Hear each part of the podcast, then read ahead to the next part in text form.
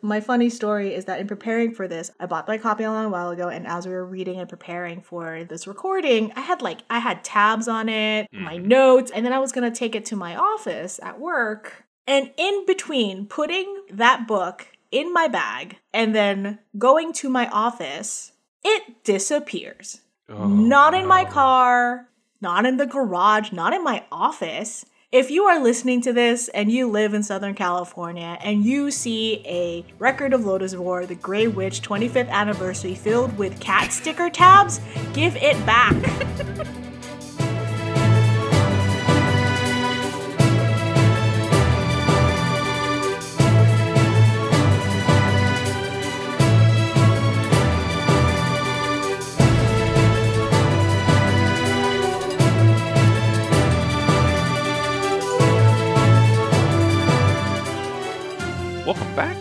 another episode of the Adventure Tomes. This is episode one. Uh, I am your host, uh, Grant, and with me is my co host, Paula. Hi. Hey, hey, I hope you're doing well tonight. Hope uh, those of you listening have listened to episode zero and got a little bit of a taste for what we're trying to do here. In our first episode, we are going to be reviewing the Record of Lodoss War, the Grey Witch light novel, very first in that series. I'm so excited. I know, I know. It's a big one. This is we're about to get into some formative works here. Uh, yeah. Um, I mean, this was kind of like a no-brainer. Like we had to tackle yeah. this book. So when our podcast, we were trying to, as we were thinking about it, the Legend of the Galactic Heroes series uh, light novels just came out, and I had never read that before. I still haven't read it. I bought all of it, but then that's what got you and I started about like talking about formative genre literature works. Mm. And again, if we're going to be talking about genre literature and tabletop gaming, we have to do Lodoss. Right. Have to. Have to. Have to. Because it's so formative. So, mm-hmm. what was your touchstone when it comes to Record of Lodoss? Oh, goodness. Well, um, so I experienced it uh, as many uh, in our cohort probably did uh, initially on Saturday Anime.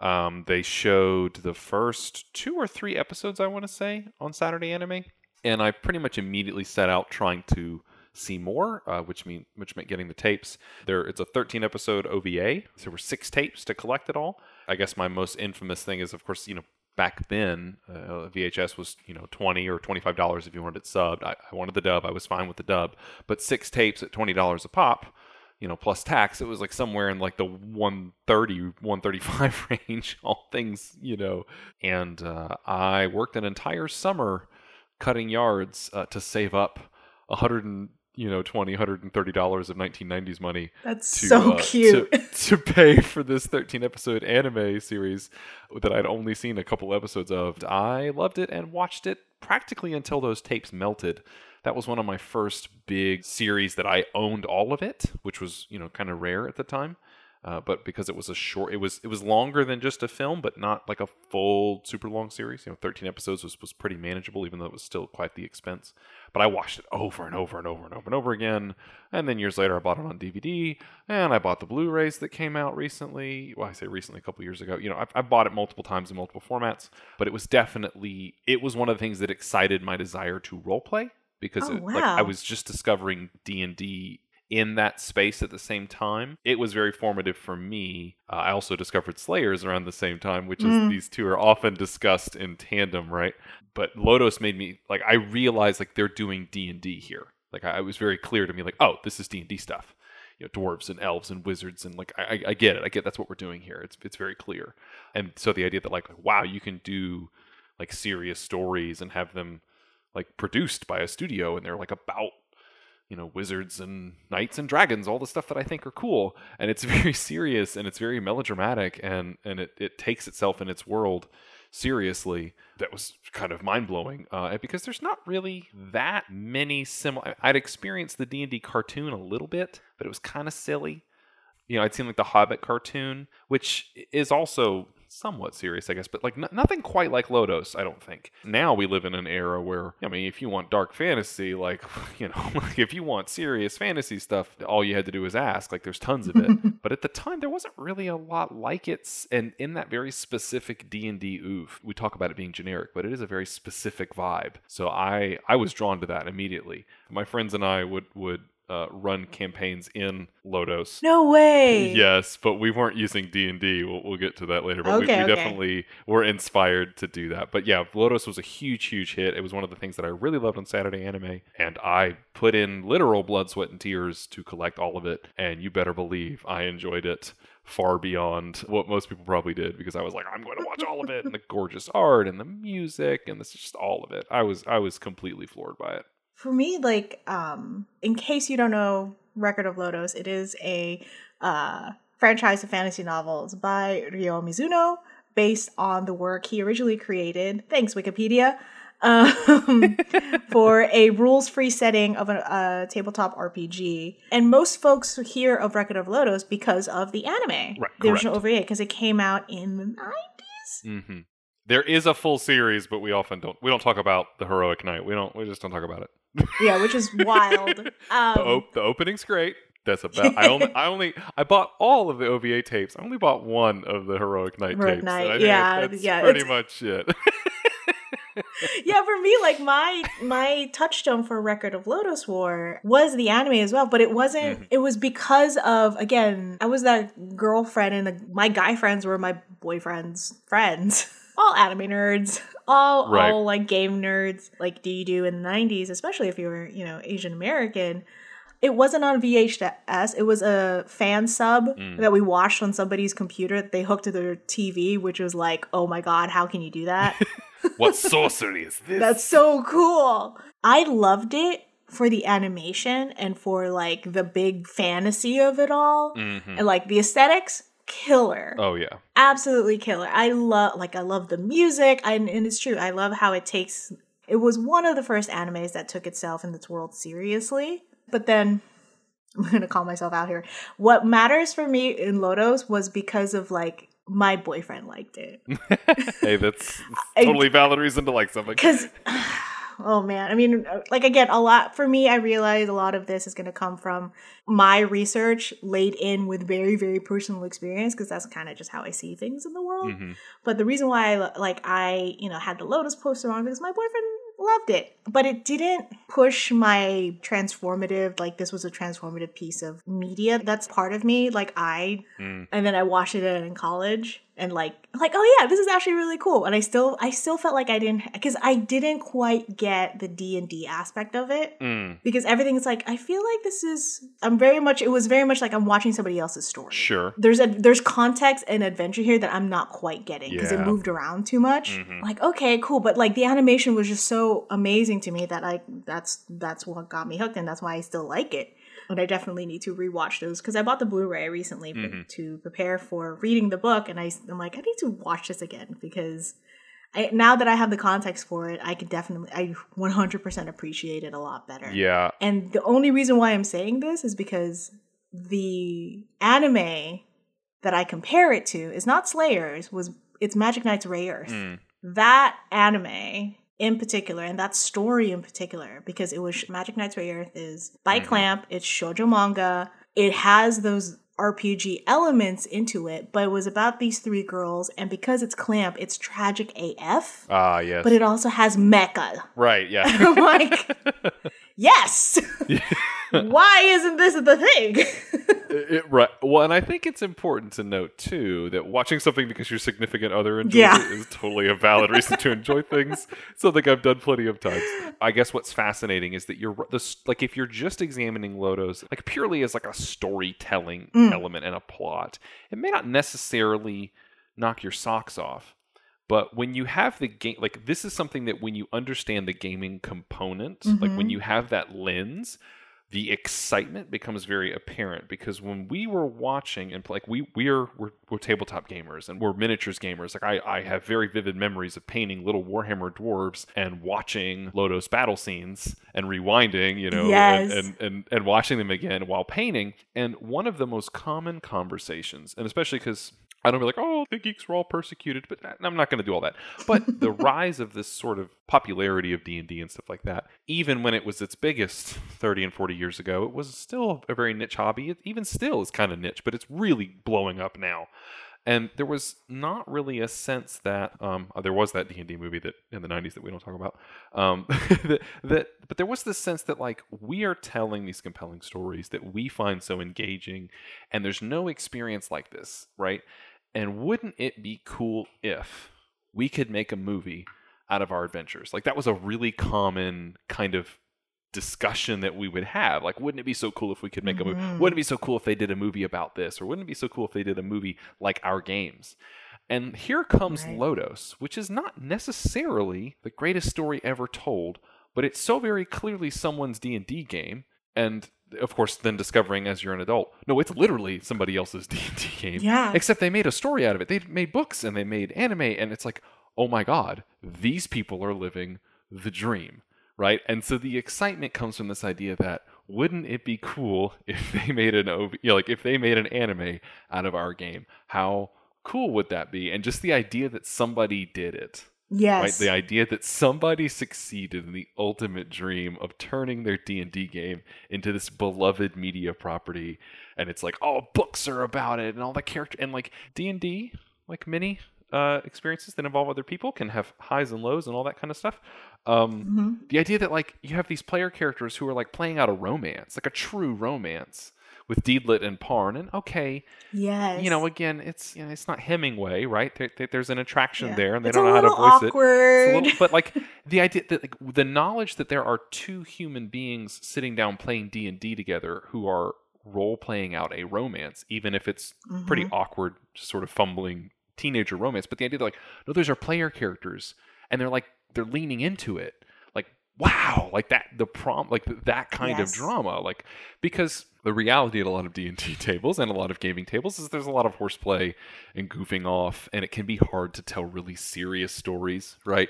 People want to be silly and it's it's it's really hard to turn to the person that you just ordered pizza with and like look longingly into their eyes and say in character something like, you know, Thranduil, will you be mine, right? Like it could be, it could be hard to do in, in, even in the best of circumstances. So the idea that like these players were sitting down and telling these dramatic stories with each other and able to pull it off like wow like that was such an exciting idea. And without that like role-playing context I can see how like this is just like standard fantasy stuff, and it's like you know it's whatever, but like it's okay. yeah, it's fine. Good animation. But like wow, when you like when you have that component to it, that the, the promise of that, that like it, and it kind of is a vindicating thing. Like no, our stories are good enough to be like if you if there was some money behind it. Of course, our our stories were you know the stories that you would tell as middle schoolers pretending to be elves and dwarfs and stuff but you know the idea that like no we've got the chops too and if somebody would just make an anime out of our stuff it would be cool and people would love it. You know it was all that kind of stuff that, that kind of dream. I guess Lodoss held a had held a particular promise like slayers is often one that's brought up in the same conversation. Mm-hmm. and slayers is very silly kind of fantasy gag. I mean, it also has dramatic moments and stuff, but Slayers is is a little bit sillier and and uh, it's less sort of melodramatic. And of course, the old running joke was that all game masters are, are, are, planning for Lodoss and the players give them Slayers, right? Like all game masters right. are, are, wanting to tell these like grand dramatic stories. And then the players get there and it's like, we just want to kill stuff and get the gold. And that's not always the case, but it is, it, there's, there's some truth there to that, that kind of, yeah, that kind of setup. Um, oh my God. Just for context, like yeah. just like, again, just in case you're like, you've, this is the first time I've ever heard of Lodoss. So lo- like Record of Lodoss Wars, like their story is about Parn, a son of this honored knight, and he goes on this like very epic adventure party. Slayers was like, how would you explain Slayers in in comparison? Lina and Gourry are out to kill monsters and make money, uh, like most adventurers, and they gather together a group of fellow goofballs who kill stuff and make money. It, it's the kind of it's the classic gameplay loop, but with a lot of silly kind of gags going on. Whereas Lodoss has some comedy moments, but it doesn't doesn't really yeah it doesn't break kayfabe you know what i mean like Lodoss yeah. is in the fiction and it's like this is a serious world and these people's lives matter and slayers is like uh, shoot the fireball and run ah! you know that kind of stuff yeah god it's like how would you oh god how would you compare It's like if Lord of the Rings was like Record of Lodoss, like Slayers would be.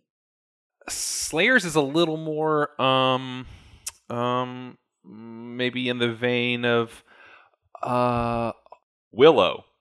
That's what I'm trying Willow. to think of. Willow has a lot of Oh, really God. funny, silly elements in it, and it has, you know, like the comedy bit about the the bird and the river and stuff like that. I don't know if it's quite a one to one comparison there. No, it's not, it's not it, but the, in this in terms of like seriousness. Yeah, like Willow has a little Um, more whimsy to it.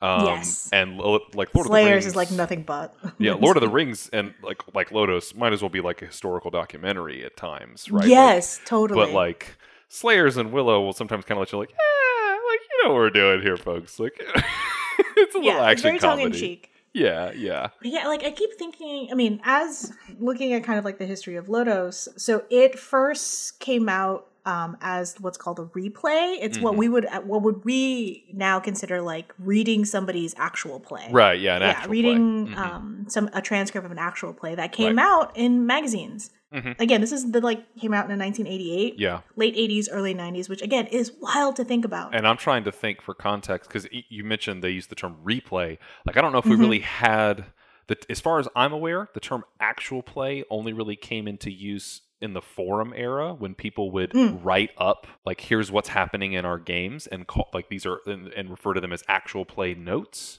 oh, um, cool! But like I didn't know that. but like re yeah that, that that's where i know it from now it may predate that but like as far as i know and like my pre-forum era like being in like and again it's very localized we didn't really have this notion of like you're gonna read about someone else's game you would give you Mm. would you would like there was an oral tradition like let me tell you about this funny thing that happened or let me tell you about this thing i heard that happened or did you hear the story about the convention where this one guy did this? You know that kind of stuff. But there wasn't this Mhm, idea of like this idea of like like writing up a narrative and like someone else reading it for their enjoyment.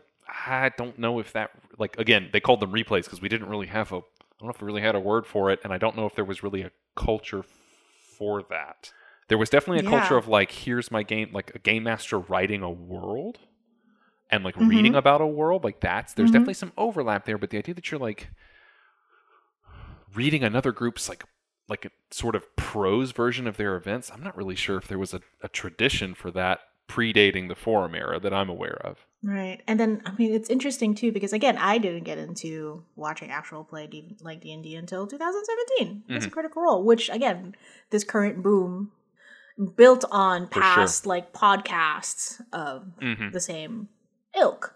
Crit Role is kind of like everyone's forefront and it's interesting because as we're recording this, they Critical Role has their animated series come out Mm-hmm. of their first campaign and it everyone does and rightfully so talks about how groundbreaking this is and then we're sitting here holding record of Lodoss wars we're like yeah right.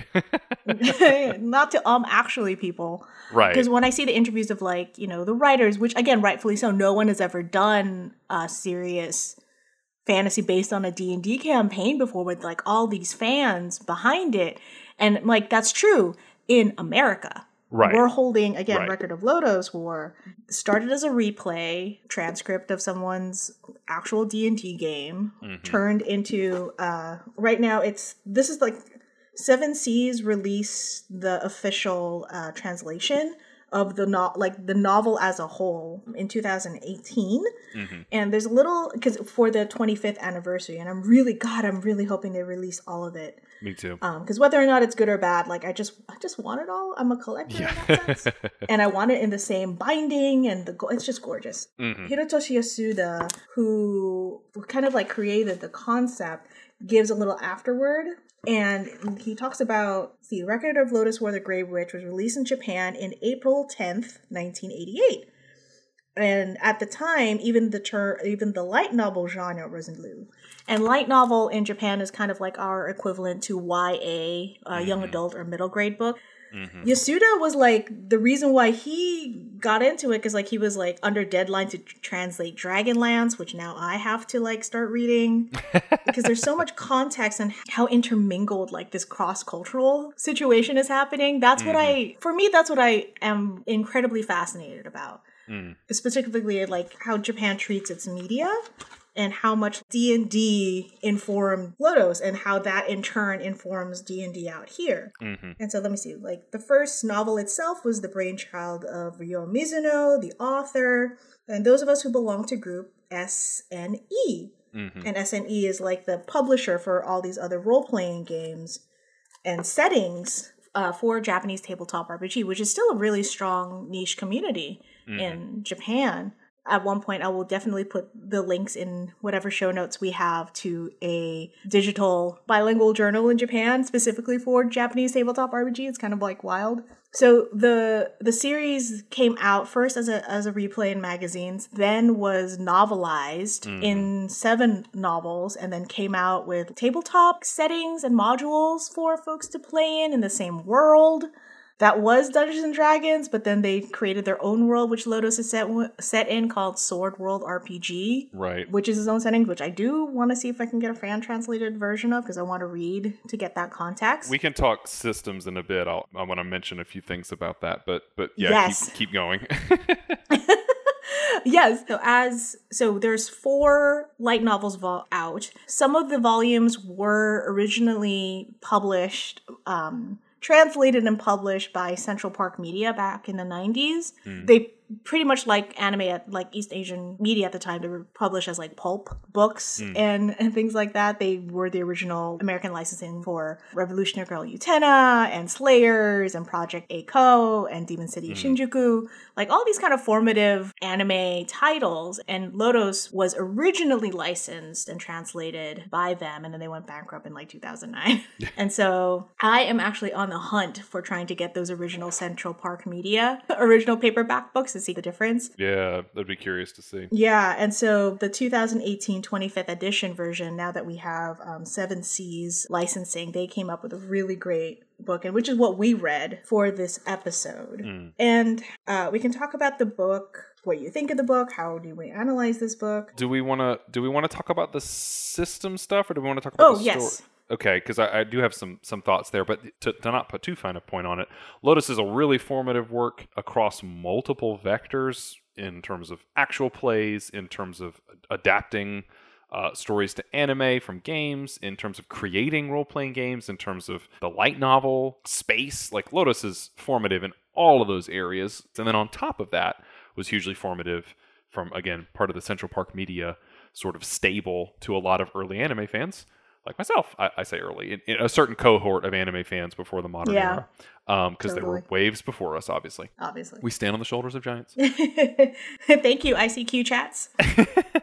it's interesting to talk about Lodoss in terms of the system. So, to, so to give some kind of mechanical role playing background here, it started as a Dungeons and Dragons game, and it, it's been mentioned both in the copies here and also kind of in other interviews and stuff that the group explored other systems as well, not just Dungeons and Dragons, but Tunnels and Trolls and RuneQuest were, were some of the ones mentioned, and then before eventually making the Sword World RPG. So that's not really a surprising thing. Number one, some gamers will stick with a system for their entire life, but most gamers, especially game masters, will often hunt around and look up rules and, and try to explore new things. And most people have played a couple different systems. Dungeons and Dragons obviously is the the sort of er role playing game released in 1974. But of course, it spawned this entire genre, and D and D has always been the 800 pound gorilla in the room. It is the most notable and visible. You could argue that's because of its inherent great qualities. That's why it's survived for 50 plus, you know, almost 50 years at this point.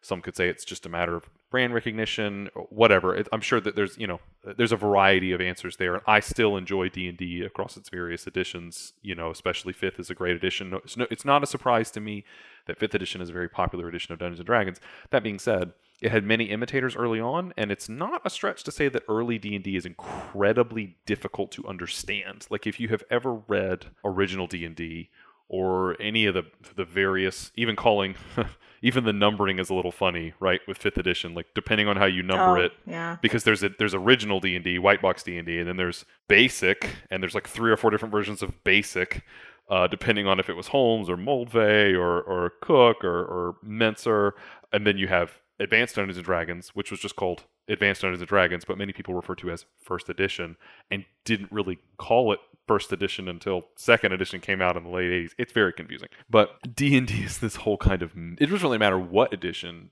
you look at, it's kind of a mess, like from a mechanical design standpoint, especially the early editions. It's like you roll all these funny dice, and sometimes you're rolling high, sometimes you're rolling low, sometimes you're adding numbers, sometimes it's a percentile check, sometimes you're not rolling at all. It's just whatever you make up, and it's completely obtuse and bizarre and weird.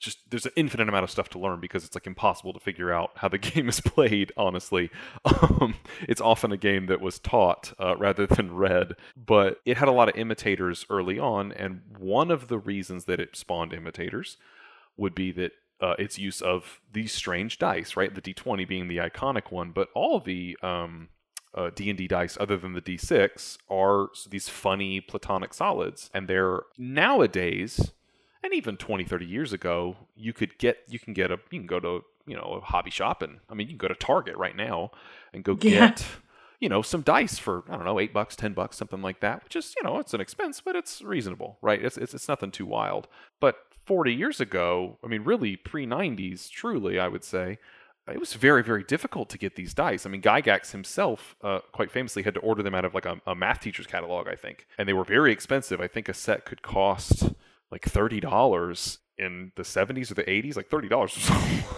a lot more money. I feel like there was an anecdotal story of like how you had to like shave them down a little bit Yes. or something like that, or they were like super sharp. Well, quite famously, one of the primary ways that D and D got dice to people was through the box sets, like the the red box and so forth. yeah, yeah. and some of the early dice even would have so you'd have the d20 right and then the, the Mhm. numbers were sort of dug out of the faces and it would include a white crayon and you're supposed to take that crayon and almost like you were doing an etching and sort of shave the wax into the numbers to color them yourself and then you would have a d20 where you could see like the numbers were then filled Oh with white my god. yeah, it was it was quite primitive, and it's it's it's really funny to think about like that. Even the effort to play the game, you had to like go through these weird arcane steps just just to engage with this strange and wonderful game, right? And in fact, uh, another funny anecdote, I guess I'd say, is that uh, there are some modern games like Dungeon Crawl Classics, quite famously, that have tried to replicate even that element by like Dungeon Crawl Classics involves what are called Zocchi dice. It's got like D30s and D14s and all these really weird, bizarrely shaped dice that you have to special order and they're kind of expensive, but it's trying to evoke the feeling of trying to play this game as a kid in the 70s. Like, how am I supposed to get these weird dice like to play the game?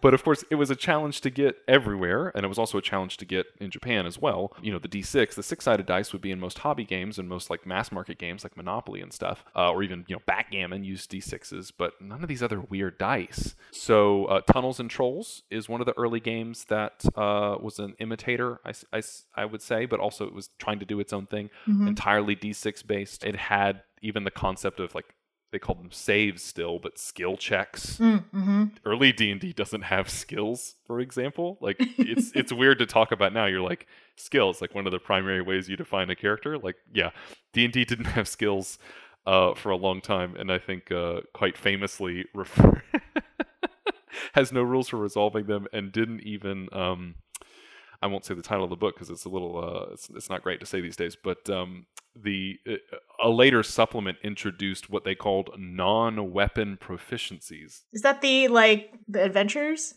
Yes. Uh, Okay. n- non-weapon proficiencies, uh, which is to imply that well, there's weapon proficiencies, which we've talked about, and I guess there's these things called non-weapon proficiencies, like perception and all that kind of stuff, which shows you D and D's wargame roots. But tunnels, tunnels and trolls doesn't surprise me because it uses primarily D6. It doesn't surprise me they went to that. It's also a very light game. It's pretty fun. I would almost describe it D and D as Final Fantasy in terms of its weird arcane mechanics and like stuff, and very serious tone for the most part. Tunnels and Trolls is kind of a Dragon Quest vibe. Like it has spells like Take That You Fiend, and it, it uses all D6s, and it's kind of silly and, and lighthearted. But it's got, I think, the interesting thing about Tunnels and Trolls is that you know you think of D and D like the each player rolling for initiative and monsters and like acting in a certain order and these like individual things. Tunnels and Trolls, the way it does it is like the whole all the monsters kind of roll together and make a big blob number and then all the players roll and make a big blob number and you kind of compare and like narrate what's happening in the exchange basically So it's kind of a, it's oh. kind of a group system. It's it's really it's interesting. It's an interesting idea. It's a little more narrative. I'm looking it up like right now to, as my like context for myself because these are systems I have never heard of. Yeah, yeah. Tunnels and Trolls of the of the early games, Tunnels and Trolls has survived, but it's not like the thing that made Tunnels and Trolls very popular, particularly in Britain, Mm. but really everywhere. This was its its key feature, but you can see its influence in a lot of British design, particularly, is that it, it was really really good for solo play. The sort of the step Oh. beyond choose your own adventure books. They had these sort of procedural, like if you did this, go to step 40 and did this because it had this concept of not they didn't call them skills they called them saves because that's the term that d&d used. You know you would have like you know luck saves or strength saves or you know intelligence saves or whatever in mm, a way that mm-hmm. we, we would understand them as skills.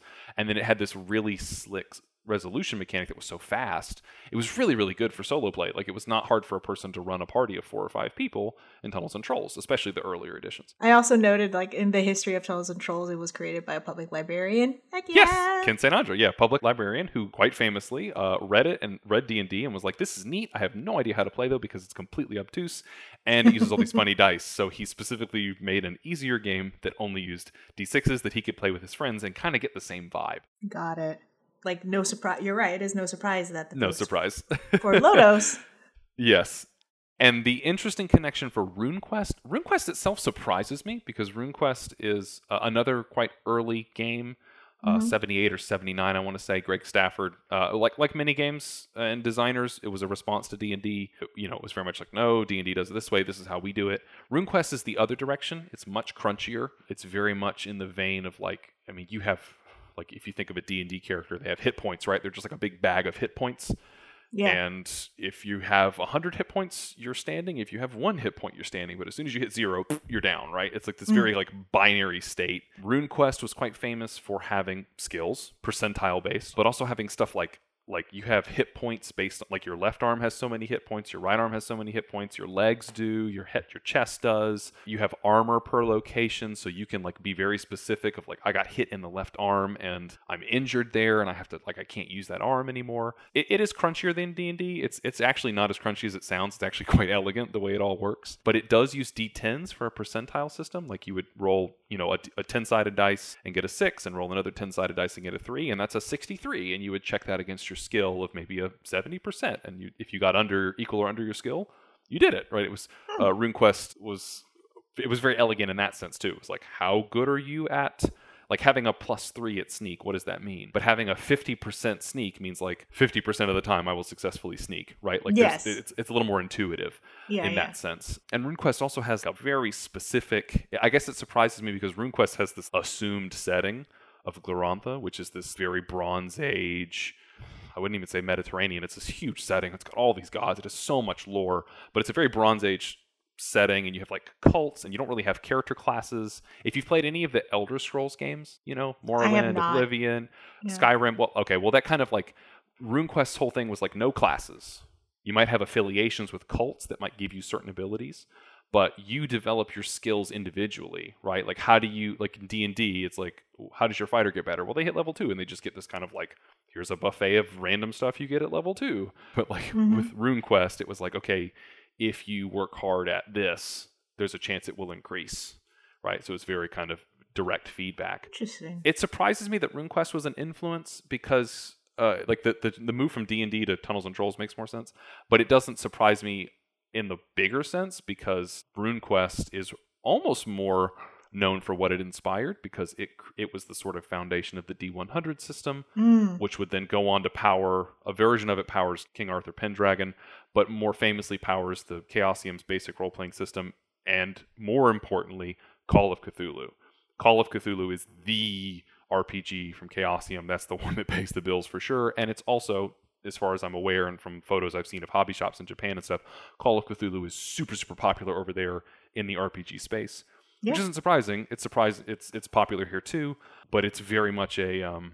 All of Chaosium's games are like this, but Call of Cthulhu was, even though I'm not a huge Mythos guy, Call of Cthulhu was very much like a narrative and literary focused style of game. Mm. Even the idea of like your characters progressing, I mean, it's there, but it's really about telling these desperate stories of people against these, you know, eldritch horrors or whatever. And Mhm. um, you don't have like character classes and stuff per se. So, but that being a big influence doesn't surprise me simply because I know Call of Cthulhu is really big over there or is, Mhm. is, is relatively large by comparison within a very niche hobby. But it, it doesn't surprise me that they jumped around a bit. And but I, I think you can see like I've read some fan translations of Sword World, the, the Mhm. game that they developed. It's very similar to Tunnels and Trolls in some aspects. I think you see most of those three of D and D, Tunnels and Trolls, and RuneQuest that were mentioned as influences. I think you see the most Tunnels and Trolls influence Okay. but it's definitely its own thing. It's a, it's a good little game. I think it's a cute little game. Um, I, I would like to play it one day. I don't know if it would offer a huge jump from the norm, but it would be fun to play. And of course, you never know a game until you really get in there with the weeds and, and try it out. But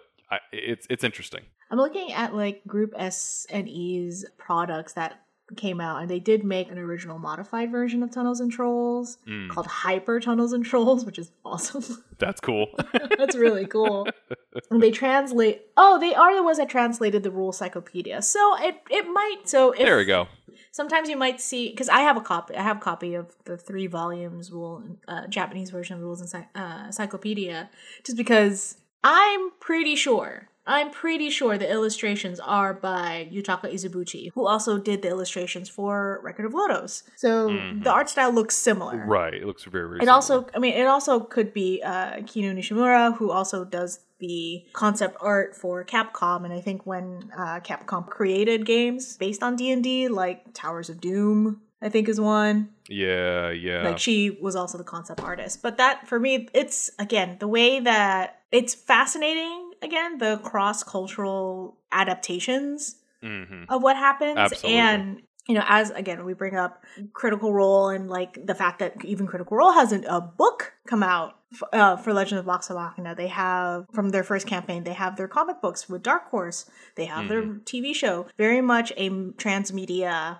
platform Mhm. japan that's Transmedia rather mixed media is their bread and butter Right. That's what they do. Right. Like Yeah. Every, every, it's got the anime. It's got the mobile game. It's got the the video game. It's got. Had the light novel series. Right, It has the right. manga. And I like finding kind of like the origin of things. So, no, so for me, Mhm. getting the light novels is the origin of like this formative work of Lodoss. Right. And eventually I do want, like want to check out Sword World. Like I I would play that game with you.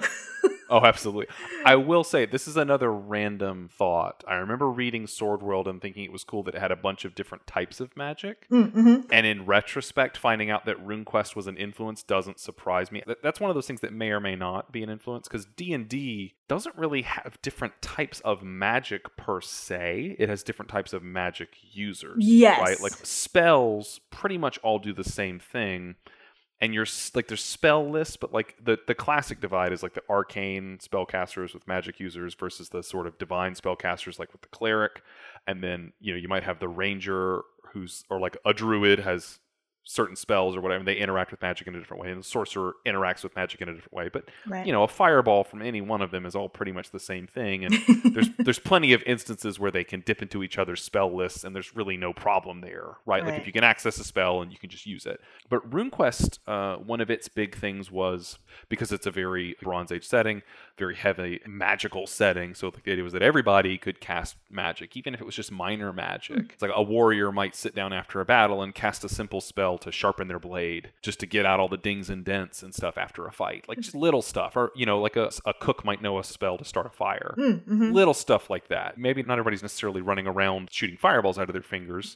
they might just know some, like the potential for everyone to cast magic was there. And usually magic was learned as tradition through cults. You had folk magic and sorcery, and every one of them had really weird and different approaches to how they cast and what they cast. And even the idea of shooting a lightning bolt out of your fingers, right? That's a very D and D thing. The blaster Yeah. mage, this sort of again coming from wargaming, they were just artillery pieces in robes. But RuneQuest didn't really approach magic like that. And you can see, I remember Sword World having a bunch of different magic systems, and in retrospect, that could be a legacy. Now, I don't actually remember how Sword World magic works, uh, and I'm sure it doesn't really actually work like RuneQuest magic because it's its own kind of beast. But the idea of there being like lots of different magic rather than, well, it's all the same basic spells. It's really just like, do you have to memorize them? Do you keep Right. them in a book? Do you keep them in a, you know, that kind of thing? Because D&D always approached it from that, that like magic was just like, there's some different flavoring, but really it's just like, okay, what do you have to do to get to the magic? Like that's really what D&D is concerned about. Mm-hmm. Whereas the RuneQuest and I guess Sword World approach is more like you know, there's literally different kinds of magic. But that I don't know how direct that line is because there's a lot of fantasy that does not take the D and D approach. Warhammer, the Elric stories by Michael Moorcock, all that kind of stuff. There's a lot of different versions in the fantasy space. So I don't know if it is 100% a direct line, but it wouldn't surprise me. We're gonna get into the actual book of the Grey Witch. Oh, we'll get there. Do that after the break. we will get that, but because there is a lot of stuff that comes up behind us because it is Yeah. capital letters formative work. Mm-hmm, mm-hmm. Another big motivation for doing this podcast, and especially started with Lodoss, is I'm going to make you read Magic Knights Rayearth. Okay, I'm down. It's gonna happen. I'm down for I'm it. Gonna make you do it because there's aspects to Magic Knights because it does build on that same RPG fantasy world. And now that you bring up in the way it treats magic, and I'm all like, ooh, I can't wait. I, you know, I, I recently rewatched Escaflowne, so I'm in. I'm ready for some shojo uh, fantasy mecha. I'm all about it. Right? Like, let's do it. Like, I need to watch that. That's another like. There's certain touchstones that I still haven't gotten around to yet. I did just start reading Dragon Ball. It will happen. good, good. We'll, we'll talk about we'll talk about it another time. But yeah, Escaflowne is another one of those that like I didn't touch at all. It was like my touchstones for shoujo Mhm, manga mhm. was for shoujo, obviously Sailor Moon. Sailor Moon is like my religion, but like Magic Knights is like this is my show. It was like Magic Knights Rayearth and Fushigi Yugi was like my over dramatic Mhm. tragic shoujo manga series. Most folks I know will go to Utena as their Mm. dramatic, super gay shoujo manga series. But yeah, mine was like Fushigi Yugi and Magic Knights Rayearth. And now that I think about it, that explains a lot about me. but yeah, Escaflowne I'll definitely get around there as well. Because you think about these, again, Mhm. moments that you want to see yourself in these stories. For Lodoss, now that I've definitely read the book, I'm like, okay, I can see where this is going. Now that I understand this a little bit, it's the system wise now that I, I actually get it. So why don't before uh, we'll get into the nitty gritty of the actual book of Record of Lodoss War, The Grey Witch, Volume One, published by Seven Seas Entertainment. After a quick break, we'll see you on the Hi, this is Paula taking a second just to say we're a QueueTimes production. Check out all the great games that make some great stories at QueueTimes, that's Q U E U E T I M E S, on YouTube and Twitch. So we are back. We are back. We We're- are. are. We're back We're back. uh, to discuss the book itself. Now that we've we've heard me ramble for a long time about funny shaped dice. Listen, we're- I could have listened to you for hours about funny shaped dice. You're a glutton for punishment. Um, so this uh, this is the first book, The Grey Witch, and as you mentioned, there are seven books total in the series.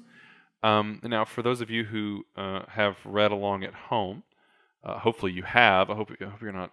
We're not venturing too far into spoiler territory. If you haven't, go watch the anime, go watch the OVA, or at least read the book or something and come back to us. But this follows the story of an adventuring party, essentially. Parn, our young knight, uh, and his various friends and compatriots, uh, Ato the priest, Gim the dwarf, Slayn the wizard, Deedlit the elf, and Woodchuck the thief, as they sort of get wrapped up in the ongoing war on Lodoss Island that's growing between these various forces, primarily headed up and led by sort of these luminary adventurers of a prior era. So a lot of the big power players at the macro level are former adventurers who all used to be friends and adventure together, not unlike our heroes. And they're sort of beset against each other.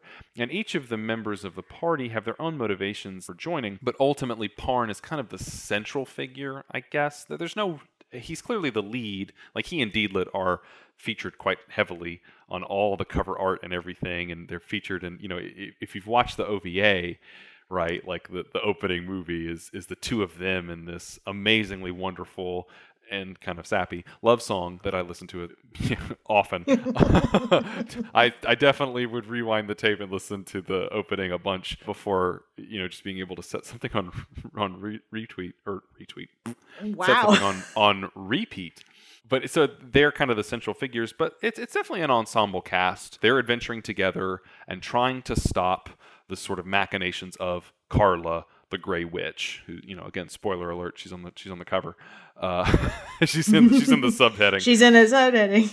Yeah, but they're they're adventuring together and trying to thwart her plans and and survive while adventuring, and that's roughly the gist of the work. And I would say that this covers the material of roughly the first six or seven episodes, if memory serves. It, they they hit about the halfway part of the OVA by the end of this novel. Yeah. So we we do have some discussion questions and stuff, but just kind of off the cuff here. What what did you think about it reading it here? Reading it, I 100% still uh, go putting on my librarian brain. If I were to say got this as like a reader's advisory, I would definitely put this in like the light novel that it is. I'd totally put this in the young adult fantasy realm. It's very easy to read in that you have a dramatis personae in the beginning, just to give a- an example of who your main characters are. It is like an adventuring party, but it's not like so intense as say the Lord of the Rings, which I still have not finished.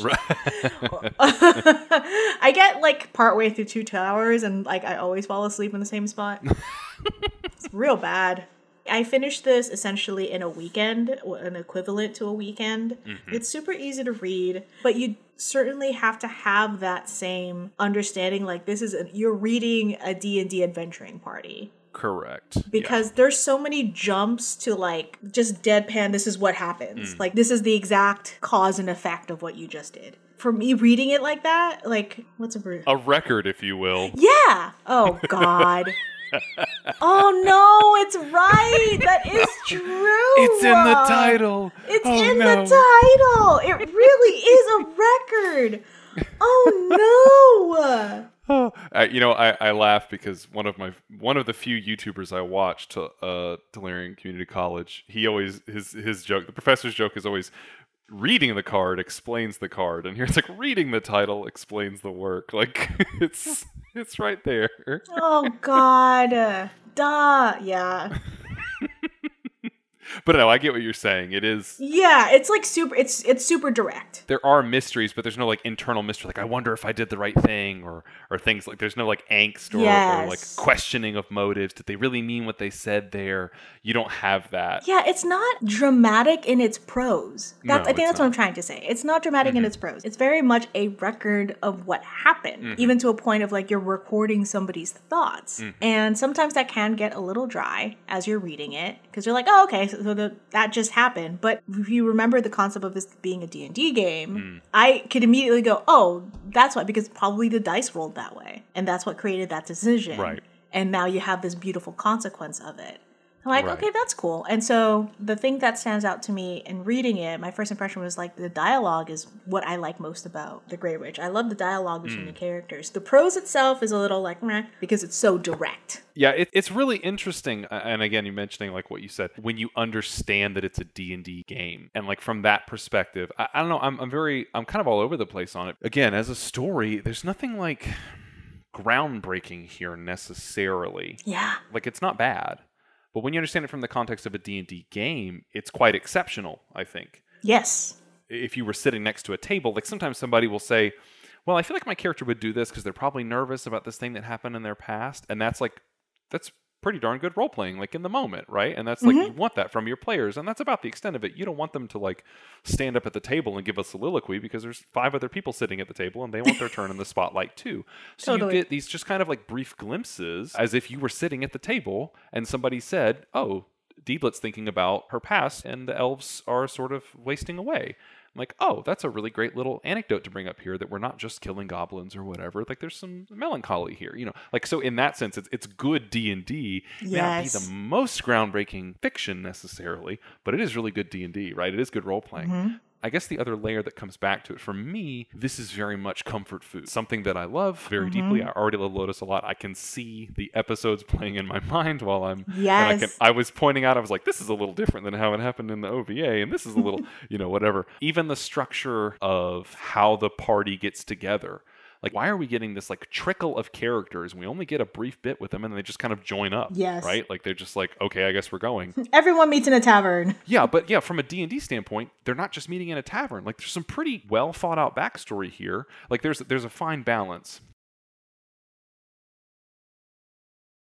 Especially those of you who've played in the World of Darkness games like Vampire the Masquerade and Werewolf and Mage and all those games. If you've played in any of those games, they have a sort of a reputation of players showing up to the table with four pages, single spaced backstory that they pre typed beforehand. Like, boom, here's my OC's lore. I mean, don't you do that with every OC that you do? I mean, yes, but she hides away. World, World of Darkness is like has a rep for people having uh, a rather notoriously lengthy amount on all their stuff. And because, like, as a game master, you want your players to be invested, but it's like if you show up to the table with 12 pages, like, I got to read that and remember that in the game. Like, I'm trying to run a bunch of stuff here. Can you kind of make it punchy, right? You don't want them to just be like, I don't know, I'm Bob the Fighter. Like, you don't want that. But if it's like, you know, if I got to read uh, 30 pages here, I'm Ted from TED Talks. yeah, it's like I don't want you know that's a lot of homework for the game master, and yeah. especially to track all that in play. And you don't want your player being like, "Uh, did you not read my backstory on page seven, footnote three? It's like I can't remember everything. I'm not omniscient, so you kind of want like a punchy backstory. And in that sense, the character development is really, really good. It's Very like, good. especially as an older D and D player, I can see the gears turning for example, I think Woodchuck is a terrific example of this. Woodchuck is clearly an older character, both in the anime and kind of how he's written, right? Like he's been in prison for 20 years. Yes. Okay. He's been in prison for 20 years. As a character, there's so much to, like, there would be so much to explore as a character for like being in prison for 20 years and like losing your life's ambition, right? He, it's definitely a motivator for him, but we don't spend too much time on it. Like we got to cover all the other characters' backstories too, right? right? But it's such a smart way. It's a smart piece of sort of writing tech, I think, because when you think about beginning characters in Dungeons and Dragons, they're not that powerful. They can't really like if you're thinking of the fiction of this sort of like larger than life hero, there's a reason most campaigns, uh, even like in the fifth edition era, for example, will start at at least like level three, so that you've got like a subclass already picked. Mm-hmm. You got a, maybe a feat or two under your belt. You got a couple of hit points. You can kind of take a hit. Yep, I started you guys at level five in our home game. Yeah, exactly. First level is a little dire, right? It's yeah, and and, and the thing is, first level fifth edition D and D isn't even as dire as it used to be, particularly the rule set that they would have been playing. The thieves quite famously start with like horrible percentage. All the cool things you think thieves do, sneaking, like breaking and entering and picking pockets, their percentages to succeed on some of that stuff at first level is like 1%, 3%. They're like the only character that really has like anything approaching skills. And those percentages are like miserable and they don't get good for 5 6 levels. And that's that's a long time in a game where you might have two hit points. Yeah. Uh, I mean, I, I famously lost a dwarf fighter to leeches cuz I walked through a swamp the DM rolled my perception and I didn't notice it, and there was a leech on my my dwarf's leg leaking out a hit point per turn, and at some point I just dropped dead a couple of feet oh away my from the god! Screen. Yeah, it was brutal. Um, so, but it's a really smart bit of writing tech to be like, how do I have a like an older character who would be in his 40s maybe, who would have a lot of life experience, but how do I frame him as being first level? Oh, he's been in prison for 20 years right? His skills are a little rusty, or he hasn't been out adventuring and leveling up like everybody else. And he's, you know, so he's kind of like he's older but still first level. Like that's a really interesting like writing approach to solving what is clearly a problem. Like how do you have a, a starting character who's not young? Like Parn, mm-hmm. it's easy to figure out why he, or even Deedlit, like they're both like younger characters, although you know Deedlit is probably a little bit older as an elf or whatever. But still, it's like they're they're clearly young characters in their society. Of course, they don't have all their training. Of course, they haven't leveled up a bunch. But like, what about Woodchuck? Yeah, or Slain. Like, why are they Gim, not yeah. more powerful? And Gim, like, why aren't they more powerful? I can see Woodchuck's character, like player, solving that problem right through mm-hmm. that backstory, and that's really interesting to me. And it's really fascinating as a D and D and role playing player. Like, how do you have an older character who's at an equal level of experience, but from like a writing standpoint, it's like, should we really reflect on this a little bit longer? Like you've been in prison for 20 years? Like it feels like that should be more than a couple of footnotes, right? Yeah. As I'm reading through Lodoss, I'm the same way as you. I'm picking out like that. No, that wasn't exactly the one to one. Um, I remember from watching the OVA. The OVA opens episode one of them looking for what's his face, um, Wort, Warped, And- yeah, about to, yeah, about to pass through the tunnel, right? That amazing Right. shot of them all in the cloaks in the rain. Oh, Yeah, what an and then so they go in, the, and they go into the tunnel with the. Oh, it's such a great. So it's a really smart episode to open on too, if you want to. Right, but that doesn't happen like that doesn't happen until like literally chapter what four? Yeah, Page one sixty one. You're already past like you're almost past halfway through the like the actual original light novel. And that whole fight with like the green dragon. I don't really think that That wasn't in. It's not in the book at all. Not even the thing. That's something they added, which was smart. That was Very definitely smart. Captured everyone's attention. It's so fu- it's so funny that the only dungeon crawl present in the material isn't in the book. Yes. it's not. It's only. It's really only in the OVA. I thought that was really funny too. I was like, wait a minute, they don't even do a dungeon crawl. Not at all. Not at all. Um, but it's like it's establishing the character dynamics, right? A dungeon crawl, Correct. Like visually will establish that, whereas in the book, you got time to do so. yeah, You got some chapter time, and I'm sure, like even around the table, you got the chapter time to do it. absolutely. You mentioned also that some of the crew here was part of translating Dragonlance. Yes. And Dragonlance, thinking back on it, also very clearly shows its influence here because Dragonlance was one of the first multimedia approaches for D&D. There were novels, there were modules that all linked this like grander story. There was like Oh. coloring books, all this kind of stuff and Dragonlance was very heavily making dragons a big feature, this like big like majestic thing and getting out of the dungeon. Right? It was high fantasy open world type stuff with a big kind of dramatic macro plot. Like clearly Record of Lodoss War is doing its own thing, but you can kind of see the echoes there. I can see Mhm. somebody reading Dragonlance and going, "We will also tell a grand tale," because Lodoss has a, some really great shots of like giant dragons attacking and stuff. Like that's a big part of it, Mhm. and like Dragonlance, that's a big thing too. Yeah, there's like repercussions of like an ancient kingdom that had dragons under their control. Right, right, and like one of the big things for Dragonlance, not just doing another dungeon run to kill skeletons and get gold, right? Like it's like we're going to tell this grand epic through novels and through modules and all that. So like thinking about it now, even though it's called Dungeons and Dragons, uh, there's not a lot of dungeons, but there's a lot of dragons, you know, in the sort of in the fiction, and it's just funny to think that the one dungeon that's really in the story, at least thus far, is added to the tale uh, apocryphally by the OVA. It's true. They're not necessarily like breaking ground since a lot of fantasy has to do with whenever we do deal with like fantasy, we're dealing with the repercussions of a previous world, right? sure. Which is how we're living in real life. You deal with the repercussions of the generation before you, Mhm. right? And in this case, for Lodoss, they're dealing with what they call the Demon Wars. hmm Yasuda, not the author, but like one of the folks who created the concept for Record of Lodoss, noted it. Everybody who has ha- who's touched Lodoss as like a formative work remembers these words. Lodoss was a remote island on a mm. fortnight's voyage south of the Alecrast continent. Some people on the continent called Lodoss the Cursed Island. Cursed Island. that was like the overture narrative when you watch the OVA and mm-hmm. you're like what like it's like oh this is an epic tale. It's on the same level of like Rings of Power. yeah, uh, I know the OVA would always open with that, right? Every episode had Every that little bit, right? It very much reminded me of how like Chinese opera, like you'll Mm. have poems that are recited and things like that. Recitation of poetry can mark important moments in the story and as like a signal to the audience that like maybe there's a you know something that's about to happen or a change in tone. It's like this like almost it's almost like ritual like, right? We're gonna recite this not rhyming poem, but it's almost like a poem, this kind of screed we're gonna go through every episode, right, to get started. And I like that the novel here started with it too. Lodoss the Cursed Island, the dub voice for that, it's just like seared into my brain. It's like seared into my subconscious.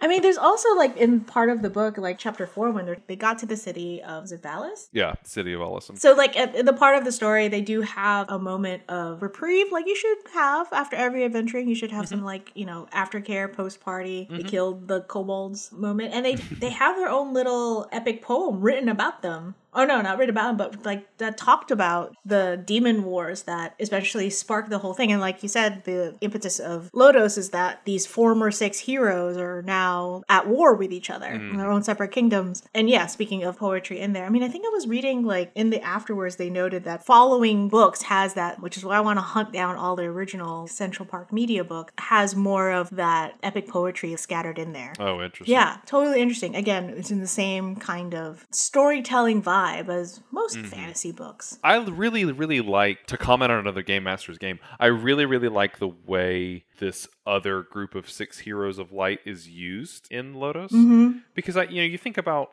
the more iconic, I guess, sort of reflections of the heroes in, say, Lord of the Rings, right? You have the Fellowship, and then you have the Nine Wraiths, the Nazgul, and there's there's a competition there between these two groups of nine, whereas the Fellowship is present tense, trying to destroy the most powerful ring.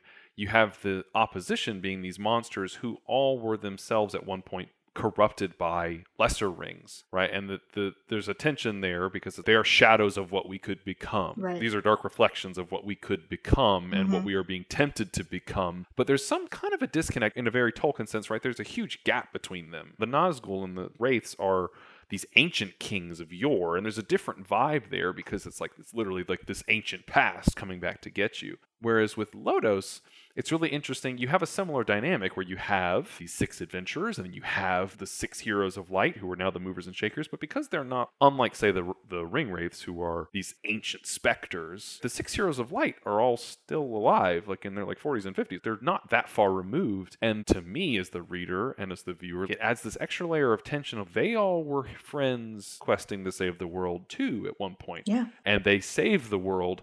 And look what happened. They're coming to blows. They're, they're warring with each other. The tension and the cloud hanging over the party then isn't going to say Lord of the Rings, where it's like my moral failings will turn me into this like horrible shade, you know, serving a, a fiery volcano eye. But instead, it's like there's this tension of, well, what if Parn and Deedlit end up crossing blades one day? Yeah. would that not be the great tragedy, right? Or if, if Woodchuck and Gim were at each other's throats. And after they save the world and it comes to that, like what a terrible tragedy and like what a cautionary tale. And it's that immediacy that I really, really like. It is a legacy element, but it's not so far removed. It's very, very personal and immediate and right there. Yeah. I mean, when you talk about like the final battle, when you do see King Fahn, literally light and darkness coming to blows. And Mm-hmm. again, I I love the way villains are antagonists, not necessarily villains, Mhm. are written in Japanese storytelling because you definitely it's you see the the difference in motivation as opposed to just pure black and white villainy oftentimes. Mm-hmm. Absolutely. And so even with Beld, they took the time to explain that the antagonist here is not necessarily like it's not pure, you know, Beld is the demon lord and wants to conquer all of Lodoss and mm. Fahn wants to just bring peace to all Lodoss. That's the black and white version. The real antagonist here is Carla, the Grey mm. Witch, who is like, we can't have a single power ever. And I need to continually create conflict so that not one side has a different power. And which I love that they're like, you have to have shades of gray. But that Shades of Grey continues to have conflict, and that's what brings heartbreak to all these people when you it's so you don't. I mean, we're experiencing right now. We're in the we're still like year two, three. Two, oh god, two plus. of being in the middle of global pandemic, and you know we have no constant. It's hard to have something that's constant. mm-hmm. Sometimes you just need constant. Right. Right. and you know i didn't I, you know i didn't even like think about it until i mentioned it now it's like that 100% like oh that's why nobody likes carla Right. that's why people are so angry about carla because she's not Right. she can't do anything but bring conflict her core belief is not one side we can't have power concentrated into one because if you just put all your eggs in one basket that basket's going to get blown away Mm-hmm. and there go all your eggs And she's not wrong, but nobody likes a both sides her, right? Nobody, well, both sides. Like, come on. yeah, right? she, Like, she's pick a definitely a both sides are right. Oh my god, that's so true. Oh, And there's, Carla. I think there's. of course, her there's name's also that Carla. pers- yeah.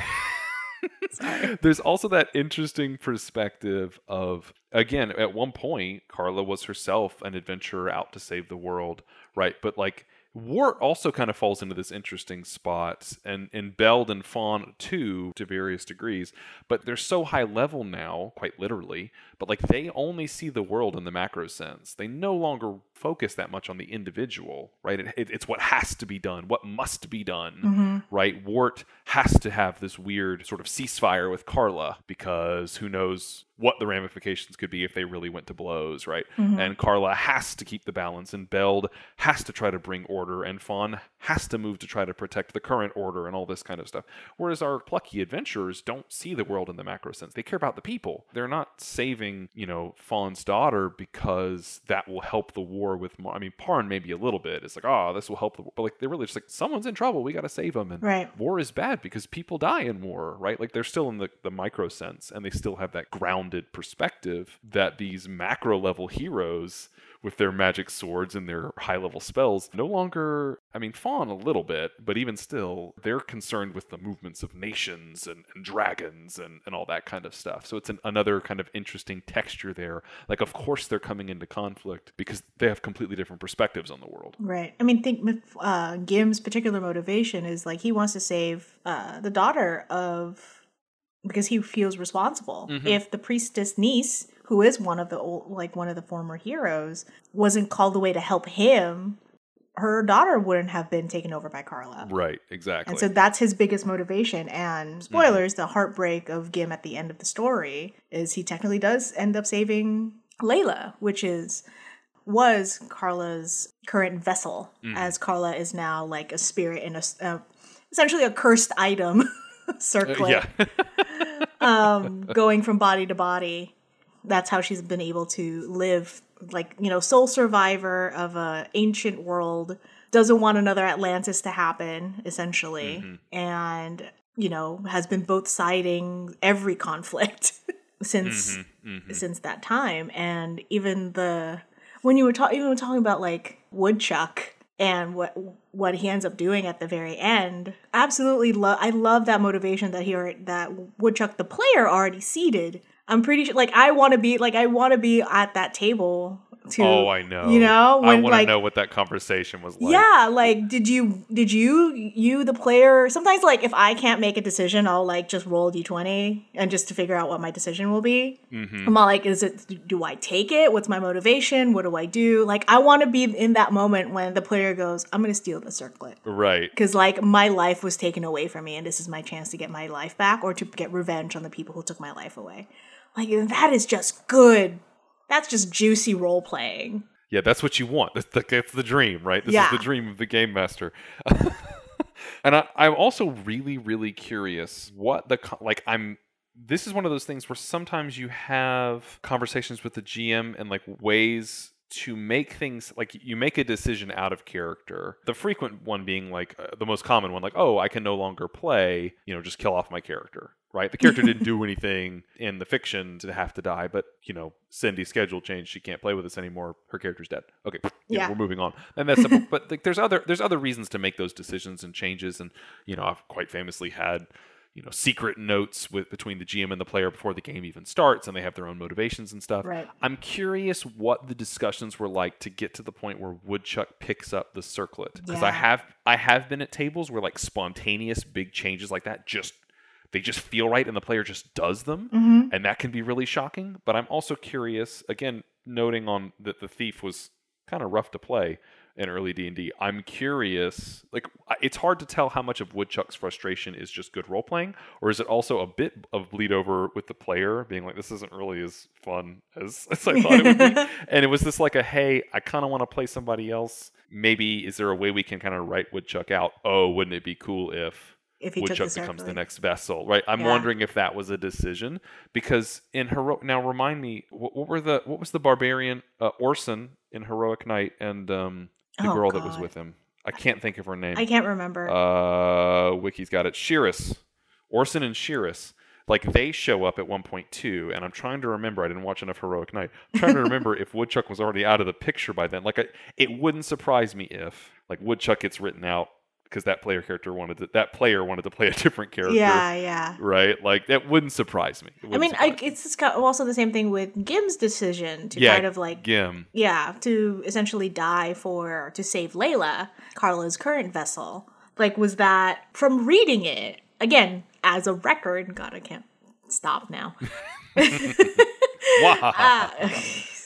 the way it's described, like the other Parn and the rest of the party were surprised. Well, Slayn maybe not as surprised. Like, uh, was Right. that non-surprise just something that maybe they talked about, or was that non-surprise um something that was written later but for you know the way parn and deedlit and eto were just like oh my god he actually just did this i'm like what was that role like what was how was that played out at the table Mhm, again mhm. taking it on its own might not be the most groundbreaking thing in the world. Right. like again like you said like it's, it's not breaking any new ground when it comes to like high fantasy. It's a like it's a weekend read. It's not even that difficult.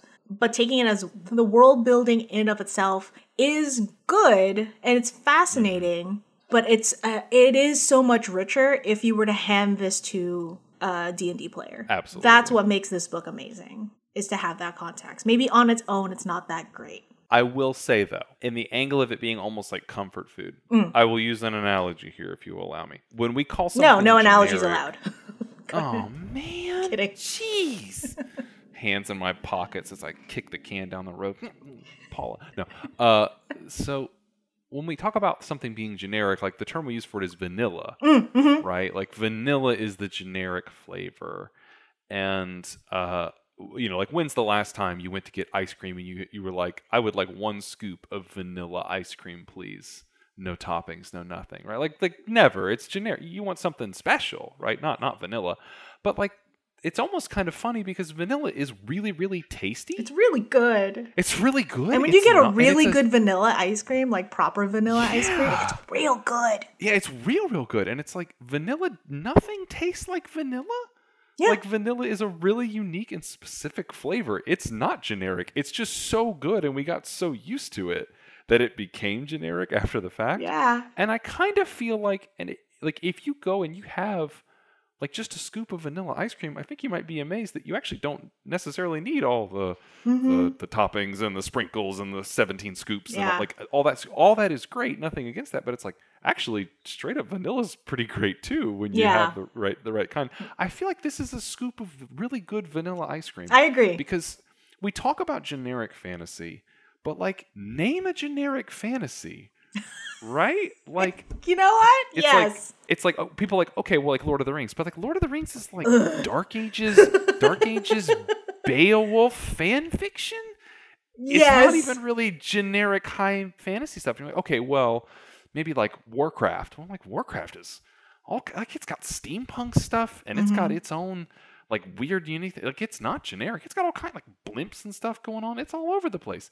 You might say, well, you know, like Warhammer, but like Warhammer has like it's more like a, like the Holy Roman Empire, and you've got Mesoamerican space frogs and stuff. Like you got all kinds of wild stuff, and like so it's like Narnia truly. is just like a conglomeration of like you know, Narnia's doing its own thing, right? They get guns guns from Santa to hunt a witch that gives out treats. Like name a lot of generic fantasy. It's hard to do, and then on top of that, it's hard to name good generic fantasy. There's and especially in the modern era where particularly in the anime side of things, you've got everything's an isekai, right? Everything's I'm trapped in a video game. I'm trapped in another world. I've got a cell phone. But like this is just a group of people running around fighting dragons and stuff, and it's it's really really good. It's a really good scoop of really vanilla fun. ice cream. It's a Like- very good scoop of vanilla ice cream. I will, yes, I I'm with you. I should give it more credit than what it's due. I, and I'm just I'm not no, that wasn't really against you so much as like from my perspective like that's wow there's a reason why all these tropes are so common hmm because like when you do it right it's really good it's really satisfying like it feels really really good Yes, you know what? running around this I will say, yeah, I definitely will say this was transformative, in, in maybe not on a personal level, but it was transformative in like the macro level of what it Mm. became. And at the end of the day, you just want a satisfying story, and this was a really satisfying Mm-hmm. Yeah. story. It pays off. yeah I would certainly recommend this book if you've got a nice weekend to just chill. yeah for sure You'll get so much deeper understanding of it when you have the tabletop experience Mhm. and you know that context. And even if you do know the context of watching the anime and getting into the book, it's a much deeper understanding. But if you just like, I'm going on a weekend in my backyard and I just want to turn off my brain for a good fantasy series and I want it to be Mhm. quick and like satisfying, this 1st book's not bad. And there's enough threads in here that I'm like, please, please, Seven Seas. Give me all seven. yeah It's in your name. right right Give me seven. yeah. yeah, that that would be great. I, I want them to do all of them, but it, I think that it's so solid, and I think what we consider to be generic is really hard to find, actually, especially good, hmm especially good generic, and especially that reads this briskly. Like I think you could make an argument maybe for like Wheel of Time being kind of generic high fantasy stuff, but you know, Robert Jordan is not known for writing briskly, right? I mean, that, that that's that's not exactly something he was known for. This reads like a breeze to me, as opposed to Wheel of Time, which I've bounced off of multiple times at this point. um, no offense to the world being created, but man, it's it's a little dense. Yeah. Or even like you said, Lord of the Rings, like you've, you've bounced off Two Towers multiple Oh times. my god, I Uh, this just you you can finish this. You can finish And- this. Yeah, and you can take away from it some really interesting ideas. I mean, it, it's great and it's really fun to read if you've already seen the anime in some form, but it's also great if you love fantasy role playing stuff. And it's a great way to see multiple character motivations being entwined, right? The bringing the party together type thing.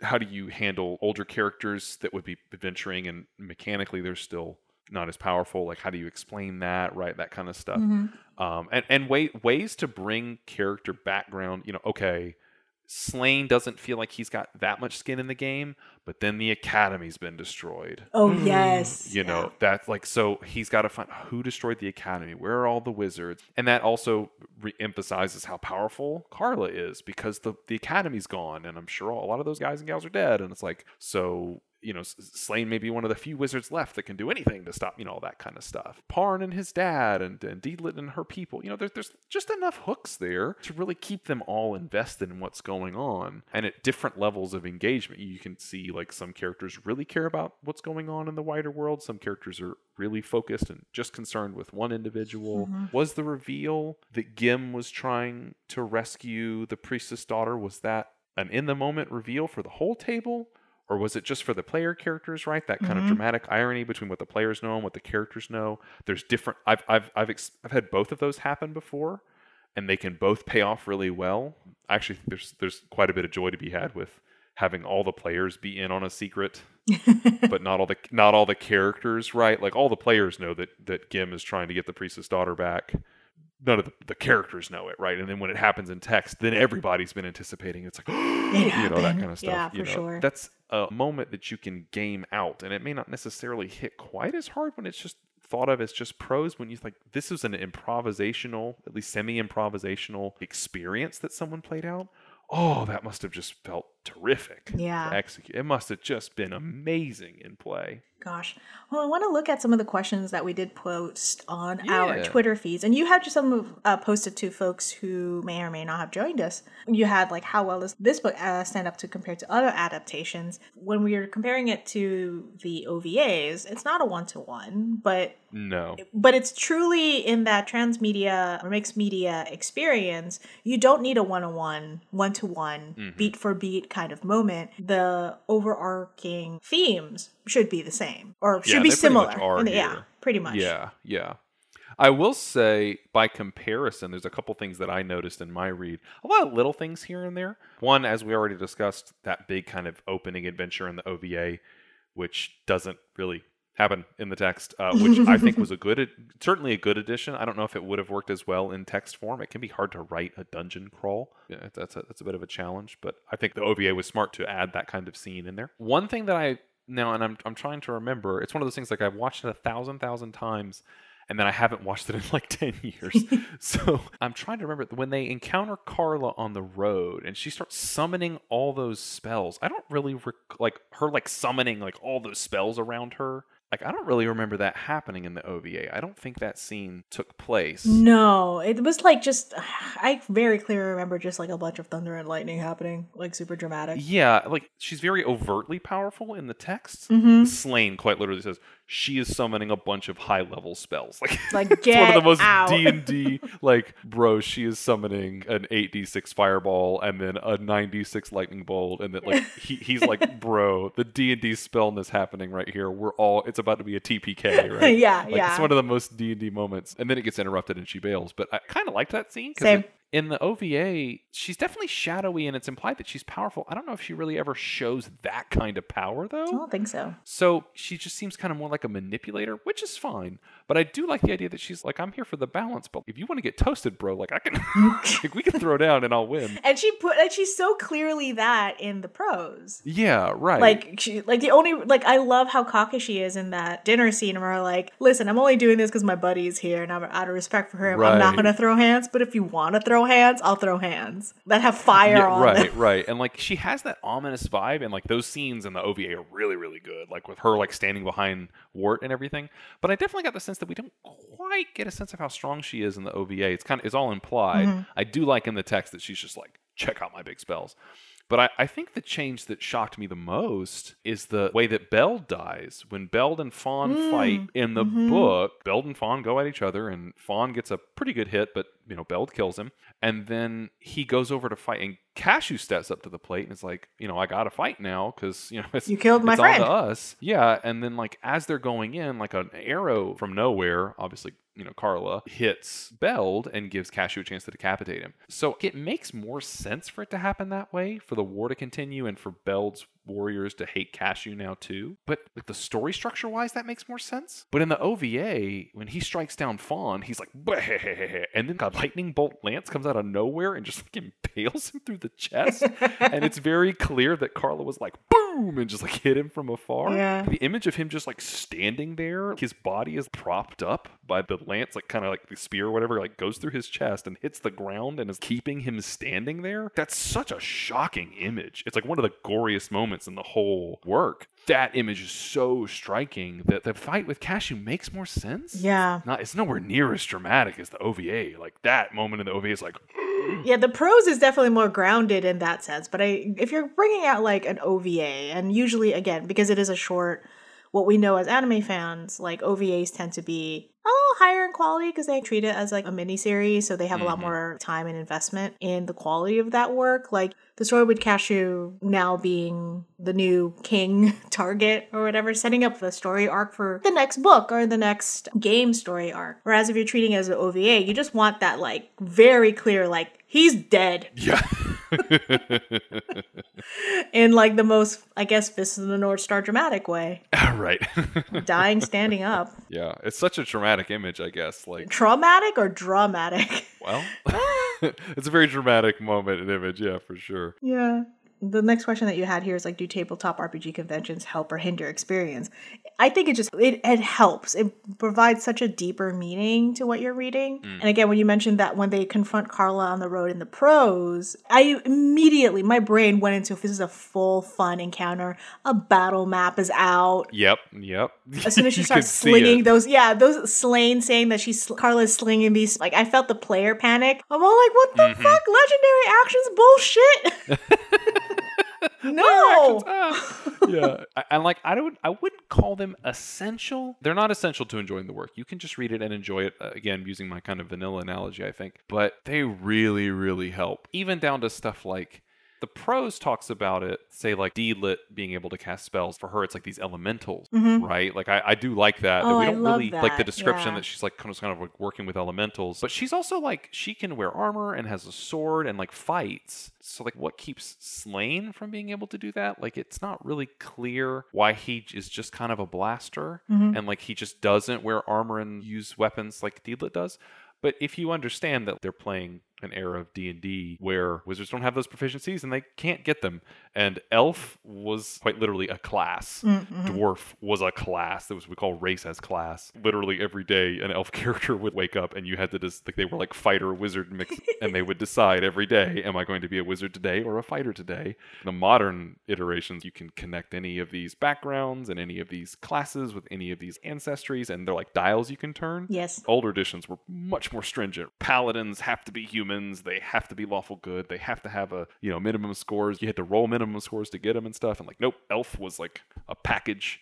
Dwarf was a package, right? Like uh, all that stuff. Like if you understand that, you're like, okay, I see what's going on here. But it might be like, uh, why, what exactly is going on? You know? I mean, I like the. Mo- I mean, they did kind of did a shout out for it in that final battle, like per, in the in the book of even Kashue shouting out, "Hey, wizards, don't get too far away from the actual armies Right. protecting you. You're gonna get beat." mm-hmm. And even that final battle, I mean, I'm sure you as a war game player, like, can see Oh, yeah. like all like the map is out, or even just telling your Mm-hmm. players like, no, you you can't have your magic users too far away, or else they won't be as effective if they're X amount of squares away from each other. Yeah, I'm in full Warhammer mode where it's like, all right, you can't just have wizards on their own. You attach independent characters to regiments so they don't get picked off by random fire, all that kind of stuff. Yeah, totally saw that. Last question for that one that you provide for our audience. We love you. Is this something that compels you to read more or is it just short, fun romp? And for me, it's both. Mm-hmm. I want more. And I'm not okay. But if they don't publish anything else,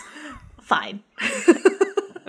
I can enjoy this on a weekend, but give me all of them. Yeah, I agree. I, I think it could be both. I think it can be a snack and a meal. Yes. I would not hesitate to read more. Yes. But if this is all I ever read, I would just like, wow, what a great little D and D story. This is so much fun. Yep.